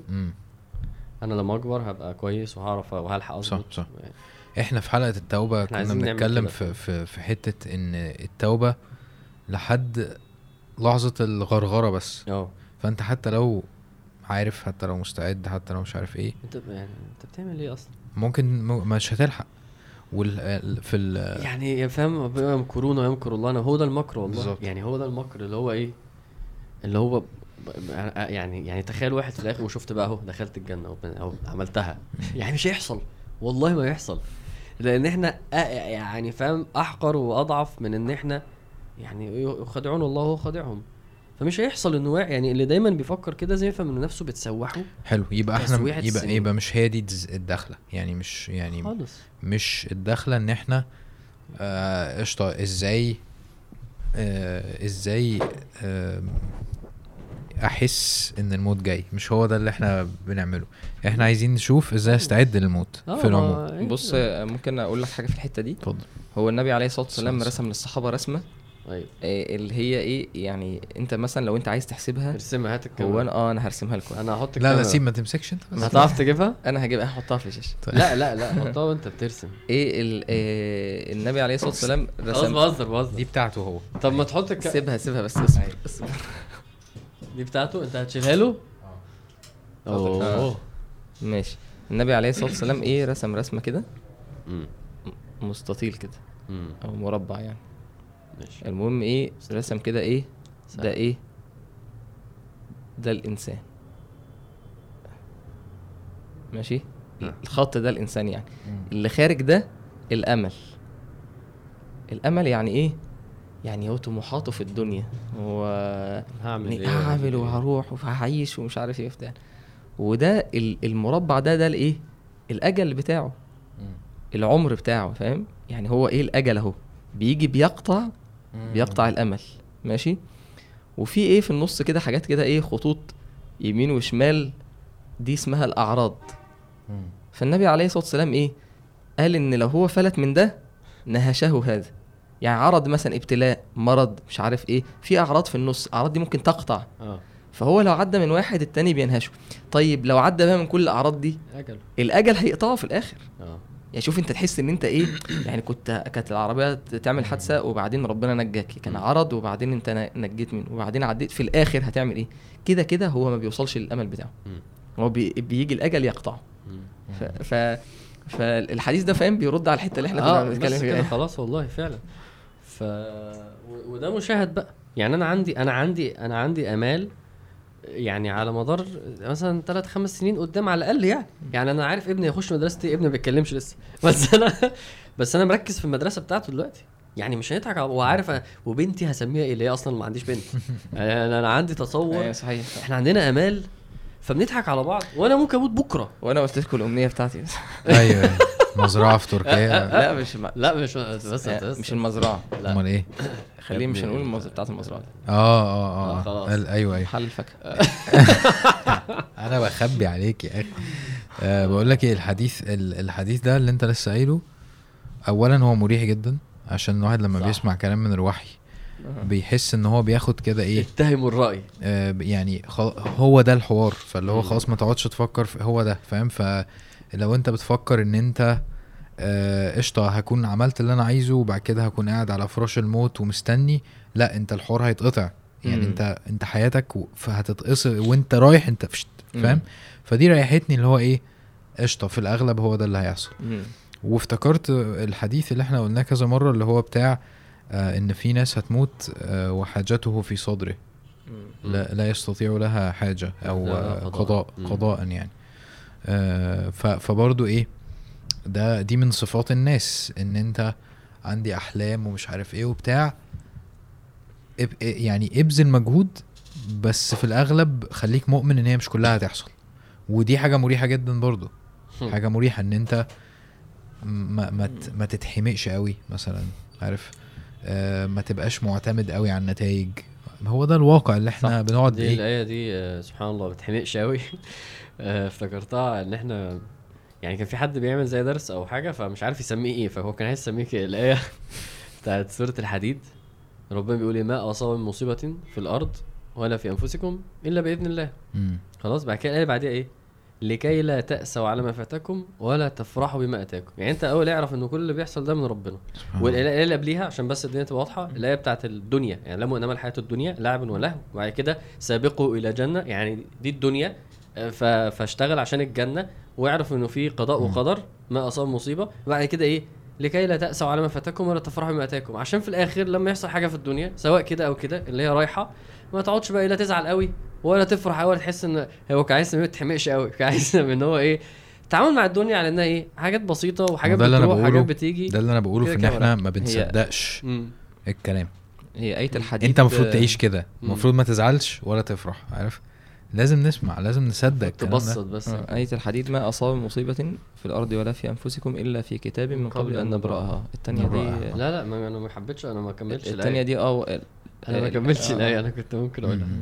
بس أنا كملتها آه في في بعد يعني آه. بقى نفسي تقول الآية بس واحدة قلت سورة. البقرة في الأول اللي هي إيه؟ الف لام ميم آه قلتها ما شاء الله. يا جماعة عامر آه. عامر حافظ ما شاء الله ربنا آه، يبارك يعني. آه في في بعد وإحنا بنتكلم دلوقتي برضه جه في بالي أو أو إحنا بنتكلم عن التوبة يعني إنه الواحد آه برضه من الحاجات اللي إيه بتاعت الاستعداد وهبقى مستعد ومش عارف إيه اللي هو قشطة يعني الموت لما يجي هقول الشهادة وخلاص. عارف؟ أيوه. والأحاديث بقى بتاعت إن هو اللي اللي بيموت وبيقول لا إله إلا الله دخل الجنة. الدنيا. لا إله إلا الله دخل الجنة فاهم؟ فدي ضربة حظ. آه لا هي دي هي دي أصلا أنت أنت مش هتعرف تقولها لو أنت مش مستعد. أيوه مش عارف مين مرة تقريبا مش عارف حد أعرفه يعني مش فاكر مين يعني. بس آه بس افتكرت. المهم يعني بيقول لي العربيه اتقلبت وقعدت أقول الشهادة. قلت له عشان كده ما متش. عشان مش أنت مش أنت مش أنت مش كاتب دي. عشان كده ما متش. خلاص بقى هو يعني. صعب بهزر معاه يعني. بس يعني الفكرة اللي أنت بتقولها طبعا إن هي مش مش دي جايزة يعني. دي جايزة حسن الخاتمة دي جايزة. انت شو طبعا انت ما شفتش الحلقة بتاعت الهاشمي؟ لسه. آه فهو هو كان بي لسه. هو كان بيتكلم إن هو لما تعب وهو جات له آه، سكتة دماغية و... وشلل في الجنب اليمين ومش عارف إيه فوقع على الأرض. مم. فهو لما وقع قعد ي... يذكر الله. فاهم؟ إن لا إنا راجعون لا حول ولا قوه فاللي هو إيه مين أنا؟ أنا هختم لي كده؟ مين آه يعني مين مين لما بتحصل له مصيبة أصلا بيفتكر يذكر الله. مم. آه، يعني إنما الصبر عند الصدمة الأولى مثلا مم. عارف؟ ف... ف... ففعلا دي حاجة آه... ل- لما تستحضرها لما تستحضر إن أنت لما ال... الإجابات بتاعت من ربك وما دينك ومن الرجل من هذا الرجل الذي بعث فيكم أنت برضو مش بتجاوب بصياع بصياعتك فاهم؟ صح. والناس بقى بتقعد تسأل أسئلة ساذجة اللي هو إيه طب أنا لو ما بعرفش أتكلم عربي هعرف يعني أنت عارف ده ما بيجيش غير بإن أنت أصلا تبقى تبقى بتذكر الله دايما مثلا فاهم؟ صح. تبقى دايما بتستحضر إن أنت تمرن. عايش على ده أصلا. وده اللي إحنا عاي... يعني عايزين ندخل فيه في قصة بقى إيه آه الخاتمة. الخاتمة. يعني ال... ال... القصة بتحصل إزاي؟ يعني رجعنا تاني لحتة ال... الشخص اللي واقف قدام القبر والناس حواليه وهو عارف اللي بيحصل جوه فكأنه عايز يقول للناس يا جماعة لأ في في حاجة بتحصل. والنبي عليه الصلاة والسلام حكى لنا القصة دي من البداية خالص. من بداية إيه؟ الحديث البراء حديث طويل براء بن عازب. النبي عليه الصلاة والسلام كان في جنازة رجل من الأنصار آه، ولم يلحد يعني لسه القبر لسه بيت- بيتجهز عشان ال- الشخص ده يدفن. فالنبي عليه الصلاة والسلام جلس في الأرض كده وماسك في إيده عود آه، ينكت به في الأرض. ثم قال آه، وبكى عليه الصلاة والسلام حتى بل الأرض. ثم قال آه، أي إخواني لمثل هذا فأعدوا لمثل هذا فأعدوا لمثل هذا فأعدوا. يعني النبي عليه الصلاة والسلام بكى آه، في في في الجنازة وبكى على القبر. وبعدين بدأ النبي عليه الصلاة والسلام بقى يحكي بقى إن العبد المؤمن إذا كان في انقطاع. شوف حتة أنت قلت من شوية قطع كده. إذا كان في انقطاع من الدنيا وإقبال من الآخرة. يعني هو في ساعة الموت نزلت إليه ملائكة بيض الوجوه معهم ملك الموت آه، معهم الحنوط من من الجنة كفن من الجنة وريحة من الجنة آه، مسك. فيجلسون منه مد البصر. يعني تخيل كده واحد وهو بيموت. يعني ربنا يجعلنا منهم يعني. انت آه. واحد وهو في ساعة الموت يبقى شايف قدامه ملائكة لابسة أبيض وشكلها حلو بيض الوجوه. لابسة أبيض دي من عندي يعني. مش لا بيض الثياب. لا الثياب بيض الثياب في ال في ال ال العمل اللي هيجيله في القبر. لكن هو اللفظ بيض الوجوه بس طب ماشي كأن شكلك- وجو أنت شكلك كأن. كأن وجوههم الشمس آه. فشوف كده واو. مشهد يعني حلو مبهج مم. ربنا سبحانه وتعالى قال إن الذين قالوا ربنا الله ثم استقاموا تتنزل عليهم الملائكة أي في ساعة الموت ألا تخافوا ولا تحزنوا وأبشروا بالجنة التي كنتم توعدون. ف... فملك الموت يجي يجلس عند موضع رأسه ده اللي إحنا بنقوله بقى يعني الجانب اللي أنت أيوه أنا نفسي ده. يا رب. فالملك يجلس عند موضع رأسه فيقول أيتها النفس الطيبة؟ آه، اخرجي إلى روح فلان ابن فلان اخرجي إلى رضا من الله. فالنبي عليه الصلاة والسلام قال فتخرج تسيل كما تسيل قطرة من في السقاء. يعني روحه أصلا هي مش متعلقة بالدنيا بتخرج كده إيه؟ تسيل زي ال- نقطة المية اللي نازلة من الإزازة كده سريعة فالملائكة تاخد الروح دي يحطوها في الكفن تبقى ريحتها حلوة جدا وبعدين يطلعوا بيها إلى السماء السابعة يشيعه من كل سماء مقربة كأن عارف مم. يطلع للسماء السابعة فربنا سبحانه وتعالى أيوة سبحان الله يعني. أيوه أيوه صح. يعني يشيعه من كل سماء مقربة وبعدين يسأله. و... و... والريحة دي تملى ال- السماء. ويطلعوا لحد السماء السابعة فربنا سبحانه وتعالى يقول اكتبوا كتاب عبدي في عليين ثم ضعوه في الأرض فإني منها خلقتهم وفيها أعيدهم ومنها أخرجهم تارة أخرى. فيجي بقى المشهد التاني. ضاعوا إيه في الأرض؟ الروح بقى هو هو ال- الروح دي دي رحلة الروح بقى. هي طالعة للسماء السابعة ولسه الجسد هو الشخص مات وإحنا بقى إيه بنغسل وبن بنكفن وبعدين الروح بترجع بقى تاني إيه إيه، خلاص لما تولى عنه أصحابه. وهو يسمع قرع نعالهم بعد لما خلاص قفلوا وكده آه، يبتدي بقى إيه يأتيه ملكان فيقعدانه. وشوف هو حتة إيه تولى عنه أصحابه وهو يسمع قرع نعالهم سمع بقى خلاص إيه الناس ماشيين. خلاص يبتدي يسمع ده.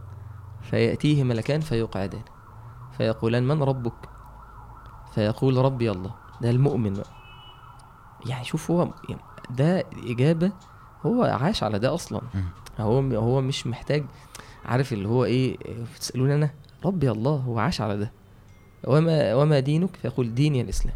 هو أصلا كان بالنسبة له الحاجة اللي بتحركه في الدنيا هو الإسلام. ومن نبيك فيقول محمد صلى الله عليه وسلم. فيقول وما. علمك؟ أنت عرفت ده يقول قرأت الكتاب وصدقته. أول مرة أسمع الحتة دي. في في زيادة من زيادة الحديث. وما علمك؟ يعني أنت عرفت ده إزاي؟ فيقول قرأت ال- الكتاب وصدقته واتبعته. فينادي منادي من السماء أن صدق عبدي. هو فعلا كان صادق. فأفرشوه من الجنة. فيأتيه من ريحها. ويمد له في قبره مد بصره يفتح القبر يتسع عليه. يعني القبر ده روضة يتحول لروضة من رياض الجنة. يعني هو فعلا. يعني الواحد بيبقى عايش. هو عايش جوه انت انت شايف هي حفرة؟ انت شايفها حفرة مضلمه مش عارف إيه هو جوه شايف حاجة تانية خالص. وانت لازم تؤمن بده. أنا مؤمن بيه. أنا لا مؤمن بيه طبعا. أيوة، هو حياة هو منعم. حياة البرزخ اللي هي ال- الف- الفترة بين الموت ويوم القيامة هي فيها نعيم وفيها عذاب. وليه لا؟ يعني ومش من- مش منطقي مش منطقي إنه ليه مش لا. منطقي إن هي يبقى فيها عذاب بس. مش منطقي إن ميبقاش فيها حاجة. لا لا نعيم صح. يعني وا- واحد خلص امتحانه ربنا ما يكافئوش ليه دلوقتي. عشان إحنا متخيلين إن هو بعد كده في جنة ونار بس آه، أو, ليه؟ أو هو آه. البعث بس. لا يوم القيامة في عذاب يوم هو القيامة في نعيم. من ساعة الموت هو النعيم بيبدأ من لحظة الموت. لا وكمان في صور نعيم إحنا غايبة عننا. زي ما النبي صلى الله عليه وسلم قال إنه أهل القبور يتزاورون وإن هم بيسألوا على فلان أخباره إيه في حاله في الدنيا. في نعيم نعيم اجتماعي. غير يعني ده, ده حديث آه. إن هم بيتظاهروا. لا لا لا يعني قصدي أيوة، تأكد أيوة، عليه. أيوة. آه. تمام. وانه وإنه في الآخر يعني ال ال الكلام عن نعيم القبر أنا استغربت جدا. الشيخ حازم شومان درس ساعة ونص عن نعيم القبر عشان نشوف الأحاديث واو. والآثار اللي موجودة. وهو في أول الدرس يعني هو نفسه بتاع ماذا لو تكلم الكفن؟ ماشي. وساعة ونص عن عذاب القبر. في ساعة ونص عن في نعيم قبر. وفي آراء- آثار وكلام كتير طب ما جداً الواحد يعني. كده ما يعني ده بيقلل جدا ال- ال- الخوف هيقل- ده ده هيقلل هو وده هو هيزود هو ده هيقلل ده هيزود هي هو هو الوسط مشاعر ما فيهاش stability وسط يعني إيه يعني إحنا آه، خلينا بس إيه نكمل ال- كمل. ال- ال- المشهد لما. بيتقال على بعضه بيبقى فاهم حلو كده إحنا بوظنا الدراما بتاعت آه. الموضوع صح؟ لا لا ما. بوظتوش حاجة. والمداخلات بتاعتكم لا لا حلو أنا قلت أقطعه قبل ما تقول المشهد التاني بتاع لا لسه لسه لسه ما خلص يعني لسه سوره النعيم ما خلصتش. آه. إن هو بي بيفتح ليه باب من أبواب الجنة. ده. إيه؟ م- مكانك في الجنة. فيرى مكانه في مقعده. الجنة. مم. مقعده في الجنة. مم. فينعم. وبعدين يفتح ليه مقعده في النار. مم. مكان في النار. فيقول له ده مكانك في النار لو انت كنت عصيت ربنا. سبحان الله. فيزداد فرح. الحمد لله. طبعا ده نعيم. ده ده من صور النعيم. طبعا. لأن ال- لأن الكافر والفاجر يعذب بعكس ده. ها زي ما هنقول دلوقتي إن شاء الله. وبعدين يلاقي فجأة داخل عليه آه، العمل الصالح. فيأتيه رجل طيب الوجه أبيض ثياب طيب الريح. فيقول من أنت؟ فوجهك الوجه يجيء بالخير. يعني انت يعني إيه يجي من وراك خير؟ شكله حلو. فيقول أنا عملك الصالح. مم. فالإنسان لما يشوف ده لما يشوف النعيم ده يقول رب أقم الساعة. أنا. يعني لعلي أرجع لأهلي ومالي. عايز بقى إيه؟ يعني نرجع بقى يوم القيامة وأشوف أهلي وحبايبي و... و... وندخل الجنة بقى. مم. هو عارف إن اللي بعد ده خير. والنبي عليه الصلاة والسلام قال بقى إن الفاجر أو المنافق أو الكافر إذا كان في انقطاع من الدنيا نفس الشيء بس بقى اعكس بقى. مم. تأتيه يأتيه ملائكة سود الوجوه آه، معهم المسوح خيش ناشف خشن من النار ويأتيه ملك الموت فيجلس عند موضع رأسه فيقول أيتها النفس الخبيثة؟ اخرجي إلى سخط من الله. فقال فتتفرق روحه في جسده. شوف دي دي ده. أنا تهرب. مش عايزة تطلع. ليه هو ماسك في الدنيا متعلق فقال فينتزعها كأشد ما يكون النزع كما ينتزع السفود من الصوف المبلول زي الخطاف كده اتحط في الصوف ومبلول يش- يقطع كده بي- بيمزع فيه كده. وهو التاني ماسك في الدنيا. فالملائكة يأخذونها منه ويضعونها في تلك المسوح. فتخرج من من ال من ال- الكفن ده كأن تنجيفة وجدت على وجه الأرض. فيجوا يطلعوا بها إلى السماء لا تفتح لهم أبواب السماء. وربنا سبحانه وتعالى قال ومن يشرك بالله فكأنما خر من السماء فتخطفه الطير أو تهوي به الريح في مكان سحيق. النبي قرأ الآية في الم- في الموطن ده. وربنا يقول اكتبوا كتاب عبدي في سجين ثم ألقوه في الأرض. فالملائكة تطرح الروح دي طرحا كده. شوف المعاملة. حتى حتى ال- الناس وهي شايلة ال- ال- ال- الجنازة شايلين الميت.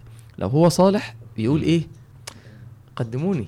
يعني يلا بسرعة ولو لو غير كده لو غير صالح يقول يا ويلي أنتوا رايحين في أين تذهبون بي؟ واخديني ورايحين فين؟ هو. خايف من اللي هيحصل بعد كده. فلما يدخل القبر ويتولى عنه أصحابه في رواية قال يأتيه ملكان فينتهرانه هو أصلا هو أصلا مش عارف يجاوب. فما بالك لما يبقى اللي بيسأله بيزعق له كمان. الملائكه شكلها مرعب. حتى اللي بيجي لل... لل... للصالح بيبقوا شكلهم. مرعبين صح؟ لا ال ال ال ده إحنا قلنا ملائكة لا أنا مش بتكلم الوجوه. مش بتكلم ساعة الموت أنا لا حتى ساعة القبر. الحساب فيقعدان في. اللفظ كده فيقعدان في هو فرق بين واحد بيقعدك ويسألك فرق بين واحد جاي بيزعق لك وبرضه يعني مش منطقي إنه زي ما هو قال لي لا يجمع عليه خوفا صحيح مش هينفع مش هينفع واحد صالح في, ال- في هو الاخره. يخاف في الدنيا ربنا نقطة يأمنه واحدة وحشة لا يجمع عليه خوفا آه يعني خفت في الدنيا خلاص ما تخافش في الاخره سبحان الله أصل أنا دايما متخيل كده من وأنا صغير منكر و... منكر ونكير مش كده؟ هو يعني لا، الأسماء دي مش بس- مش عارف أوكي. آه صح ما هو ده اللي قاله لنا بس بقى فاهم؟ حتى لو دول آه لا ووصفهم النبي عليه وصفهم ووصفهم شديد مم. ولكن المؤمن هيخاف ليه؟ يعني مم. هيخاف إزاي؟ يعني هيحزن بسبب إيه؟ هو لا لا خوف ولا هم يحزنون أيوه فبالتالي ايا كان المشهد هيبقى على المؤمن كويس مم. لازم ده ده ده ده العدل يعني. صح. فهتكمل آه الشخص ده يسأل فيتهته مم. يقو- يقولان من ربك؟ فيقول ها ها لا أدري. في فيقولان وما دينك؟ فيقول لا أدري.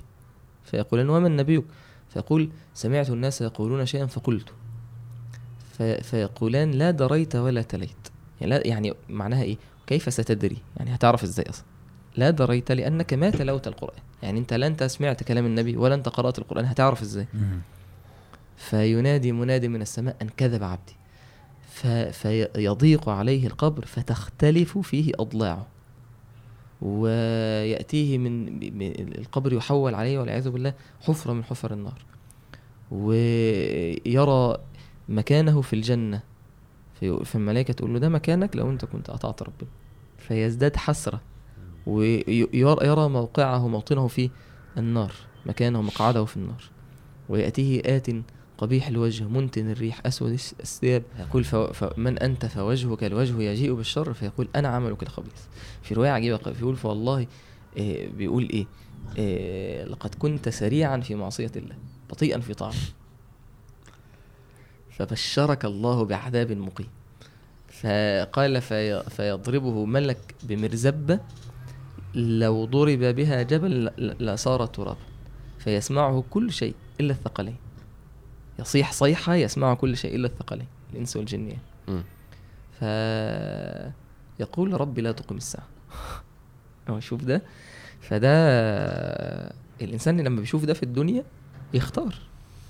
يعني اللي يعيش على حاجة يموت عليها اللي عايز يبقى القبر بتاعه نعيم ي- يعمل لده هي ضمة القبر ضمة القبر دي آه دي كله. من كل الناس. كله. كله ولكن ولكن يعني هو عشان بس مم. واضحة تاني. هل ينفع مؤمن يعذب بضمة القبر؟ المفروض لأ. مؤمن يعني قصدي ربنا يعني راضي عنه؟ المفروض لأ. كويس. ف فهو النبي صلى الله عليه وسلم قال لو نجا منها أحد لنجا منها سعد. سعد بن مم. معاذ آه والله. بس بس هي بالتالي مش معنى ان هي هتحصل إن هي هتحصل زي ما بتحصل للكافر. أما العلماء بيقولوا إن هي كأن الأرض بتضمه كأن أم حنون بتضم طفلها. فمنطقي. صح. الواحد المفروض يؤمن بالله أكتر من كده. يؤ- يؤمن برحمة ربنا أكتر من كده. لا ده هو المفروض أصلا يستبشر كمان. صح. يعني أنا أنزل بقى القبر عشان أشوف اللي ما شفتوش في كل الدنيا. ده. المفروض. هو ده وده له حقيقي. الدنيا ما فيهاش حاجة في اللي هنشوفه يعني. فأنا عايز أقول حاجة وإحنا. بنقرأ الكلام يعني إحنا ما عشناش يعني إحنا بس تذكرنا. في كتاب اسمه التوهم ومش عايز الناس تقرأ الكتاب أنا عايز أشرح فكرته فكرة التوهم. التوهم يعني التخيل. فهو راجل هو راجل هو أول الكتاب كده ماشي؟ فتوهم أنك جالس وملك الموت يأتي أنك اولا بيتكلم عن هو هو بيدعو الناس لفكرة تعال نتخيلك أنت في المشهد ده بكل تفاصيله. يعني إيه؟ يعني كان بيقول والملائكة تنزل بال- بالحنوط ده لبس الجنة فتخيل هو توهم. فتوهم اللبس ده وهو داخل في دراعك. وهو داخل وتخيل الريحة اللي أنت شميتها أول ما اللبس ده جه. وتخيل ملك الموت لما بص لك وأنت بصيت له. وتخيل وأنت بتطلع فوق في السماء فعينك جت على ملك في السماوات الايه وهو. بي بيتكلم عن فاهمين يعني إيه؟ معايش طبعا الكتاب فظيع لأن هو كأنه عامل سلو موشن فظيع في التفاصيل. فبيفتح عينك على تفاصيل انت عم انت عمرك ما عشتها.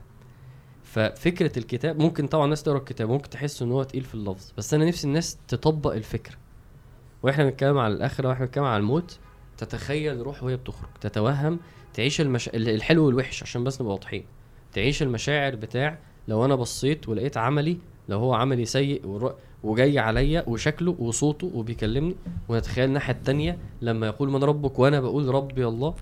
والله فعلا المعايشة دي من من أقوى الحاجات اللي, اللي في حاجة في ناس عمرها ما عملتها. وأخرنا بنقف عند مرحلة التذكر دي.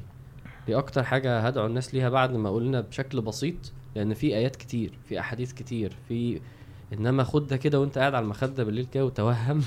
هيجي لي panic attack لا والله. لأن المو... لا, لا, وش؟ لا لا الموضوع أنا بكلمك في الحلو والوحش وأنا و... وش panic attack في ثانية؟ يعني ماشي. أنا غلطان. لا لا لا يعني بص عن تجربة الحمد لله الموضوع جميل. عارف ال intensity بتاعته بتبقى أقوى بكتير. هو ده التفكر على فكرة. فهو ما عملش حاجة جديدة يعني بغض النظر عن مين الكاتب. اتفضل. أنت خلصت الحديث صح؟ خلصت آه؟ آه ما أنا قلت بس قلت خلصت. حتة من عندي كده. طيب آه، إحنا لسه عندنا بس يعني في الآخر بقى يعني شوية يعني نصايح. نصايح وتوجيهات مهمة يعني. انصح. هو إحنا بن آه، يعني في, في, في معظم الحلقات اللي بنتكلم فيها بيبقى المحرك الرئيسي أصلا هي فكرة إن أنت لازم تعمل كده سواء التوبة سواء إن أنت تبطل كذا تعمل كذا عشان آه، أنت هتموت. ودايما بنذكر الموت فإحنا النهارده بنتكلم عن الموت. امم فمنطقي جدا إن إحنا نستوعب آه، دور الموت في إن هو لو مش موجود مفيش حد هيعمل حاجة أصلا. آه طبعا. مفيش حد هيعمل ولا خير ولا مفيش دافع أصلا. إيه الدافع يعني. إيه الدافع؟ ف... ف... ففهموا فهموا يعني في في, في سياق الحياة و... وكتطبيق ل... ل... لشرع ربنا سبحانه وتعالى حاجة حلوة حاجة حاجة تفهمك أنا يعني بعمل كده ليه آه وش آه. الدين. وتفهمك الحياة والكلام ده. كله يعني ف عايز تنصح بيه يا شريف آه ال- يعني التوجيه اللي هو اللي ربنا سبحانه وتعالى أمرنا بيه إيه ربنا سبحانه وتعالى قال في آخر آه، في سورة ال- المنافقون قال تعالى يا أيها الذين آمنوا لا تلهكم أموالكم ولا أولادكم عن ذكر الله. ومن يفعل ذلك فأولئك هم الخاسرون وأنفقوا مما رزقناكم من قبل أن يأتي أحدكم الموت فيقول فيقول ربي لولا أخرتني إلى أجل قريب فأصدق وأكن من الصالحين. شوف هي الآية دي الآية دي صراحة. آه عجيبة يعني. عجيبة جدا. أنا ما خدتش بالي قبل كده إن هي آه، إشمعنى الصدقة؟ آه يعني في حاجات تانية فاهم؟ أنا مش عارف ليه الصدقة بالذات بس هي كانت في سياق أصلا إن ال- المنافقين بي بي بيقولوا لا تنفقوا أموالكم على من عند رسول الله حتى ينفضوا. ماشي؟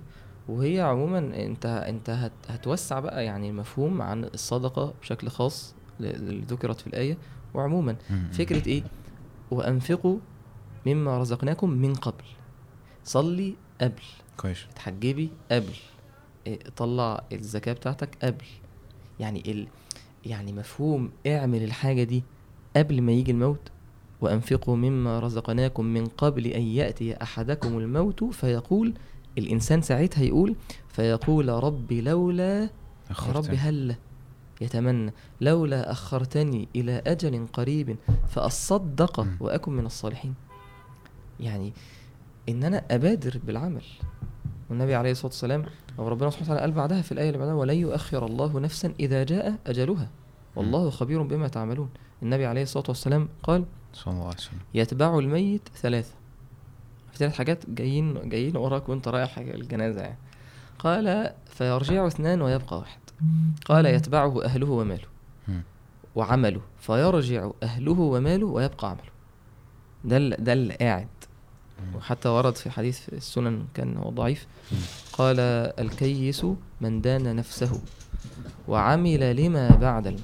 الإنسان العاقل معنى صحيح يعني الإنسان العاقل ال- اللي, اللي, اللي عنده حكمة وعنده عقل من دان نفسه حاسب نفسه اتهم نفسه بالتقصير من دان نفسه وعمل لما بعد الموت استعد لما بعد الموت. وال والعاجز شوف العاجز ده من أتبع نفسه هواه. يعني هو مش قادر يخالف هوى نفسه مش عارف يقول لها لأ ده غلط ده حرام ده ما يرضيش ربنا ده آخرته وحشة. والعاجز من أتبع نفسه هواها ورغم إن هو أتبع نفسه هواها تمنى على الله. يعني يقول إيه يعني يفضل مش عايز يخالف هوى نفسه ولا يعمل حاجة اللي مخالفة لهواه ويعمل حاجة اللي ترضي ربنا ويسيب الحاجة الحرام ومع ذلك هو إيه يتمنى على الله الأمان إن هو خلاص إيه ربنا هيعفو عنه وإن ربنا يدخله فالنصيحة العمل يعني الهدف من الكلام أصلا عن الموت. مش إن الإنسان آه، يوصل لحالة من الخوف والعجز. مش المشاعر بس. إن أنت تتشل ويجي لك الرعب والخوف اللي كتير من الناس. أنا خايف من الموت وبفكر بفكرة مسيطرة عليا ومرعوب وما بعملش حاجة. لأ الدين مش أص... مش مش ده المطلوب. صح. أنت عيش حياتك واستمتع وكل وافرح واضحك ودخل السرور على على على على نفسك وعلى أهلك واتبسط بالحياة واستمتع بيها زي سنة النبي. الله النبي عليه. الصلاة والسلام كان عايش حياة جميلة. كان عايش مع صحابه مع مع الصحابة ومع مع الأهل. اقرأ بس في سنة النبي. وسلم. يعني في في وده الكلام ده يعني ده مهم للناس اللي واخدة الموضوع ال- آه. الخوف زيادة شوية. لأ أنت عايز تشوف أنت تمشي صح ولا غلط قيس نفسك على سنة النبي. النبي عليه الصلاة والسلام كان بيضحك مع أصحابه. وكان ممكن الصحابة يبقوا قاعدين آه، يحكوا مثلا آه، يتذاكروا أيام الجاهلية والنبي عليه الصلاة والسلام يبتسم. ممكن يبقى قاعد مع السيده عائشة يلاقيها مثلا بتلعب فيقول لها حاجة فترد تقول له أنت مش عارف إن سيدنا سليمان كان عنده فرس ليها أجنحة فيضحك ويبتسم. في حياه طبيعية. هل هل النبي عليه الصلاة والسلام ما كانش هو كان فعلا عنده كده؟ يذكر الموت؟ نعم. كان فعلا عنده فرس ليها أجنحة؟ ما أعرفش السيده عائشة قالت النبي ما. أنكرش عليها. ما أعرفش الله أعلم. يعني. ف لكن الحديث موجود يعني. ال- النبي عليه الصلاة والسلام لقاها بتلعب حصان تقريبا ليه أجنحة فقال لها كده يعني. اصل ده اليونيكورن والوهم ال- ففعلا حقيقة. ما أعرفش يا عم أنت والله. تضحك على إيه يا ابني؟ احنا- على فكر الإخراج. يعني أنت دماغك مسيطرة عليه حصان وأجنحة. أنت اللي قلت أنا بحكي قصة عشان حاجة تانية يعني. الحديث يعني أنا أقصد إيه؟ ان إن أنت عيش حياة متوازنة. يعني مش معنى إن أنت بتفكر في الموت. النبي عليه الصلاة والسلام كان فاكر الموت. كان عارف إن في آخرة. والصحابة كانوا كده برضه بس. عيش حياتك. استمتع. بس في الآخر آه هو بس آه فعلا تحقيق التوازن فعلا يعني مهم جدا ومش مش بسيط يعني. في اللي أنت بتقوله مع إحنا مخلوقين عشان نموت اللي أنت قلته من الأول مخلوقين عشان نموت. ربنا يقول الذي خلق الموت والحياة. يعني أنا قاعد كده إحنا أصلا هنموت. ده العادي. كل الناس هتموت. في خلال في خلال 100 سنة مفيش حد من الموجودين هيبقى موجود. إن أنت برضو تبقى متزن مع ده وده مع برضو فكرة إيه اللي ممكن يحصل لي ال- الخير والشر وإن أنا أبقى البالانس مش سهل فعلا. كنا مرة كنا مرة في درس الشيخ بيتكلم على الموت. فبيقول له يا ابني هتموت؟ يعني هو بيحاول هتموت. وابوك هيموت وامك هتموت وانت فبقول له انت هتموت يا شيخ؟ يعني هو الولد الولد خاف قوي له انت هتموت. انت جبل هتموت يا جماعة عادي يعني يعني عشان عارف ليه كمان؟ عشان ما يهنكش. لما حد يموت أيوه والله الدنيا ما وقفتش. والطبيعي إنه كان هيموت. ومش معنى كده برضو إن أنا ما أزعلش عليه وأقول يا عم هو كده كده كان هيموت فيها جم... لأ يعني التوازن توازن صعب جدا. النبي صلى الله عليه وسلم يزعل على ابنه خلاص ويزعل على على بنته لما بس بس خرج للغزوة. وبنته بتا... بعد ما ماتت خرج عادي. يعني النبي صلى الله عليه وسلم ما سمعناش إن هو في عامل حزن مثلا. سموه عامل حزن لأنه زعل كتير. بس مثلا إيه الدعوة وقفت. والله السنة دي وما فيش حد عشان النبي صلى الله عليه وسلم قاعد في بيته زعلان على مراته. ما حصلش. مش معنى كده انه ما زعلش.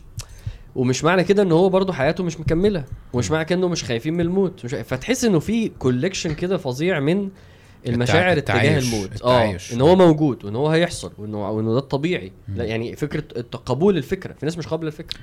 وإن هو حاجة صعبة وإن هو حاجة شديدة وإن هو حاجة لازم نستعد لها سبحان الله أنا واقعية. بحس إن الدين بيخليه مشاعرنا قوية آه يعني يعني ال- اللي بيبقى صح. بعيد عن العقيدة ومش فاهم المفاهيم دي يتعب بتبقى بسهولة. بيبقى تعبان ضعيف ضعيف. هش. بيجزع الد- الدين تخيل إن هو أصلا مش قادر يقبل الفكرة أيوه مش قادر مش قادر يقبل الفكرة ممكن ارتباطك بالوحي بيخلي مشاعرك آه. قوية آه. وربنا يحب منك ده إن أنت تبقى متوازن ي- يشوفوا النبي بي- بيبكي فالصحابي يسالوا هو ده يقول له رحمة. العين تدمع والقلب يحزن. بس رب لكن الكلام ده اللي آه. يطلع ده لا ما نقولش كلام يغضب ربنا سبحانه وتعالى. ال- الحاجة الحاجة التانية آه. اللي, اللي أنا عايز أقولها مسألة ال... إن الإنسان بعد الموت آه، يعني في في نقطتين نقطة مفهوم ذبح الموت إن هيجي في حتة معينة مش هيبقى في موت. خلاص دي آه. دي انتهى خلاص اللي هو في الآخرة إن يؤتى ب... آه كبش. الكبش ده الموت على ايد كبش فينادى على أهل الجنة وأهل النار آه. خلاص يعني يا أهل الجنة فيشرئبون وينظرون يشبوا كده تدرون ما هذا. فكلهم قد رآه فيقولون نعم هذا الموت وينادى على أهل النار يعني انت في لحظة ساعتها آه. هتفرح إن الموت خلاص ما عادش في حاجة اسمها الفكرة هتنتهي. فكرة الموت دي هتنتهي يعني هي مش مكملة معانا يعني. آه. ففي النار يعني هي زي ما هي هتبقى فكرة نعيم بالنسبة لك هتبقى بالنسبة لأهل النار والعياذ بالله هتبقى فكرة الكفار هتبقى فكرة بس هي فعلا هتبقى صعب. فكرة نعيم. يعني إن أنت يتقال لك بص خلاص. اللي أنت فيه ده أنت مكمل فيه. كل هو قال كده كل خالد فيما هو فيه. آه. يعني ينادي على أهل النار فيشرئبون وينظرون. أتدرون ما هذا؟ هذا الموت. فيذبح. تخيل كده ده إيه؟ ده الموت أهو. خلاص ما عادش في موت يذبح. في في فينادى يا أهل الجنة خلود فلا موت. ويا أهل النار خلود فلا موت. كل خالد فيما هو فيه. أنا متخيل واقع الكلمة دي علينا إن شاء الله بإذن الله إن خلاص ما عادش في موت و- الك... ال... ال- الكارثة بقى إن اللي عايش اللحظة دي دلوقتي. هو ده الغلط. اللي عايش اللحظة دي كأنه مفيش موت كأنه بعيد كأنه كده. في حديث آه، لسه سامعه قريب. آه، بمناسبة يعني مقضيها انت احاديث ها آه يا باشا عيب في عليك. مره يجي لنا حتة حازم. كده ملاحظ بمناسبة السنة الجديدة يعني آه، يبقى إيه حديث حديث سنة جديدة مألفه ولا إيه؟ اصل 2021 فعلا فعلا يعني أنا أنا من كتر ما هي ما عدتش عليا أنا يا إما كنت لما باجي أكتب تاريخ يا- إما أكتبه 2020 يا إما 2022 يعني هي ما حصلتش فاهم؟ من كتر ما عدت بسرعة. ف... فلقيت حديث لا تقوم الساعة حتى يتقارب الزمان فتكون السنة كالشهر ويكون الشهر كالجمعة. وتكون الجمعة كاليوم ويكون اليوم كالساعة وتكون الساعة كاحتراق السعفة والسعفة والسعفة هي ال- الخوصة فهو بيشرح الحاجة بحاجة أصعب بس مش مشكلة م- يا مش ده, ده مش تكمل أنا. ع- أنا عارف سعفة النخلة معاك. ماشي آه. فالحديث ده أنا معرفش هو الزمن ده اللي إحنا فيه ولا مم. بس حسيت بتسارع الزمن جدا اللي هو اليوم بيخ يعني أنا مثلا آه، آه، كنت بجيب حاجة فاهم والحاجة دي هتيجي بعد شهر فاهم. الشهر ده خلص من من أسبوع فاهم ف... وأنا لسه أصلا ما ما يعني جبتش حاجة. لا جب... آه جبتها بس اللي هو إيه الدنيا اللي هو لسه يعني هو فاهم؟ فعلا آه عارف الحتة بتاعت ف- الأمل اللي الشيف قالها دي. مم. يعني آه، برضو أنا لو قصدك كده يعني اللي هو فكرة إنه الوقت فعلا أنا قصدي عشان الناس اللي حاسة اللي وأنا أنت لما منهم يعني. بتفكر في سنك أيوه أنا يعني أنا بقعد أفكر كده أنت إيه ده؟ يعني لا. آه أنت اللي فاضل لك أقل. آه. يعني أنا بقول نفسي انت صح. هو على كلام النبي صلى الله عليه وسلم. يعني ده لو أنا يعني عشت السيناريو اللي هو ال 70 ده. بالظبط. ما أنا ده اللي أنا عايز أقوله. لو انت هتفترض ان انت. هتموت وانت كبير فاهم أنا زعلت لما فكرت ح- لما أنا فكرت فيها قبل كده. الدنيا. إيه الحوار ده لا أنا- نعمل حلقه عن الدنيا إيه ما نعمل يا باشا. أنا بحب الدنيا ممكن عندك كلام عن الدنيا خلص بس ال... دي جي حاز إيه، طيب. إحنا آه، آخر نقطة في نقطة آه آخر نقطة عندي اللي هي مسألة ال ان إن إحنا هنا في وجودنا هنا في الدنيا وإن إحنا نعرف المفاهيم دي دي رحمة من ربنا سبحانه وتعالى إن أنت تبقى عارف وما تجيش بعد الموت تندم لأن لأن من المعاني اللي كانت بتتكرر كتير في الوحي هو إن الإنسان بيجي بعد الموت يندم. ربنا سبحانه وتعالى قال حتى إذا جاء أحدهم الموت قال ربي ارجعون لعلي أعمل صالحا فيما تركت. كلا إنها كلمة هو قائلها ومن ورائهم برزخ إلى يوم يبعثون. والنبي عليه الصلاة والسلام مر على على على قبرين أو مش عارف الحديث كان بدايته إيه في في صحيح الجامع يعني. النبي عليه الصلاة والسلام قال ركعتان خفيفتان بما تحقرونه وتنفلون يزيد يزيدهما هذا في عمله. يعني يتكلم عن ميت يعني. أحب إليه من بقية دنياكم. يعني شخص مات لو إحنا سألناه كده أنت إيه, إيه أعظم أمنية عندك إيه؟ يقول بس إن أنا إيه يعني أرجع الدنيا الركعتين اللي أنت بتصليهم الخفاف النافلة اللي بتصليهم كده خفيف كده. هو يتمنى إنه إيه ده بالنسبة له أحب من الدنيا كلها. ان هو يرجع بس آه. إيه يصلي ركعتين عشان الثواب الأجر بتاعه. يزيد من العمل الصالح يزيد. شوية. فإن الإنسان في الآخر في ناس بعد الموت هتبقى ندمانة إن هو كان في حاجات كتير ممكن إن هو يعملها ويغيرها وما غيرهاش. فإحنا في الدنيا بنسمع الكلام ده دلوقتي علشان إن شاء الله ما نبقاش إحنا الناس اللي بتندم دي. بس. سبحانك اللهم وبحمدك عشان ولا أنت عندك الحتة بتاعتك. آه الله. لما. بت... لما بتجلت built up بالطريقة دي ما بعرفش أقول إيه خلاص. طب معلش عشان بس تبقى دايما آه، سفير سفير النوايا. سمعتها عايش. الحمد لله رب العالمين. سبحانك اللهم وبحمدك أشهد أن لا إله إلا أنت أستغفرك وأتوب إليك.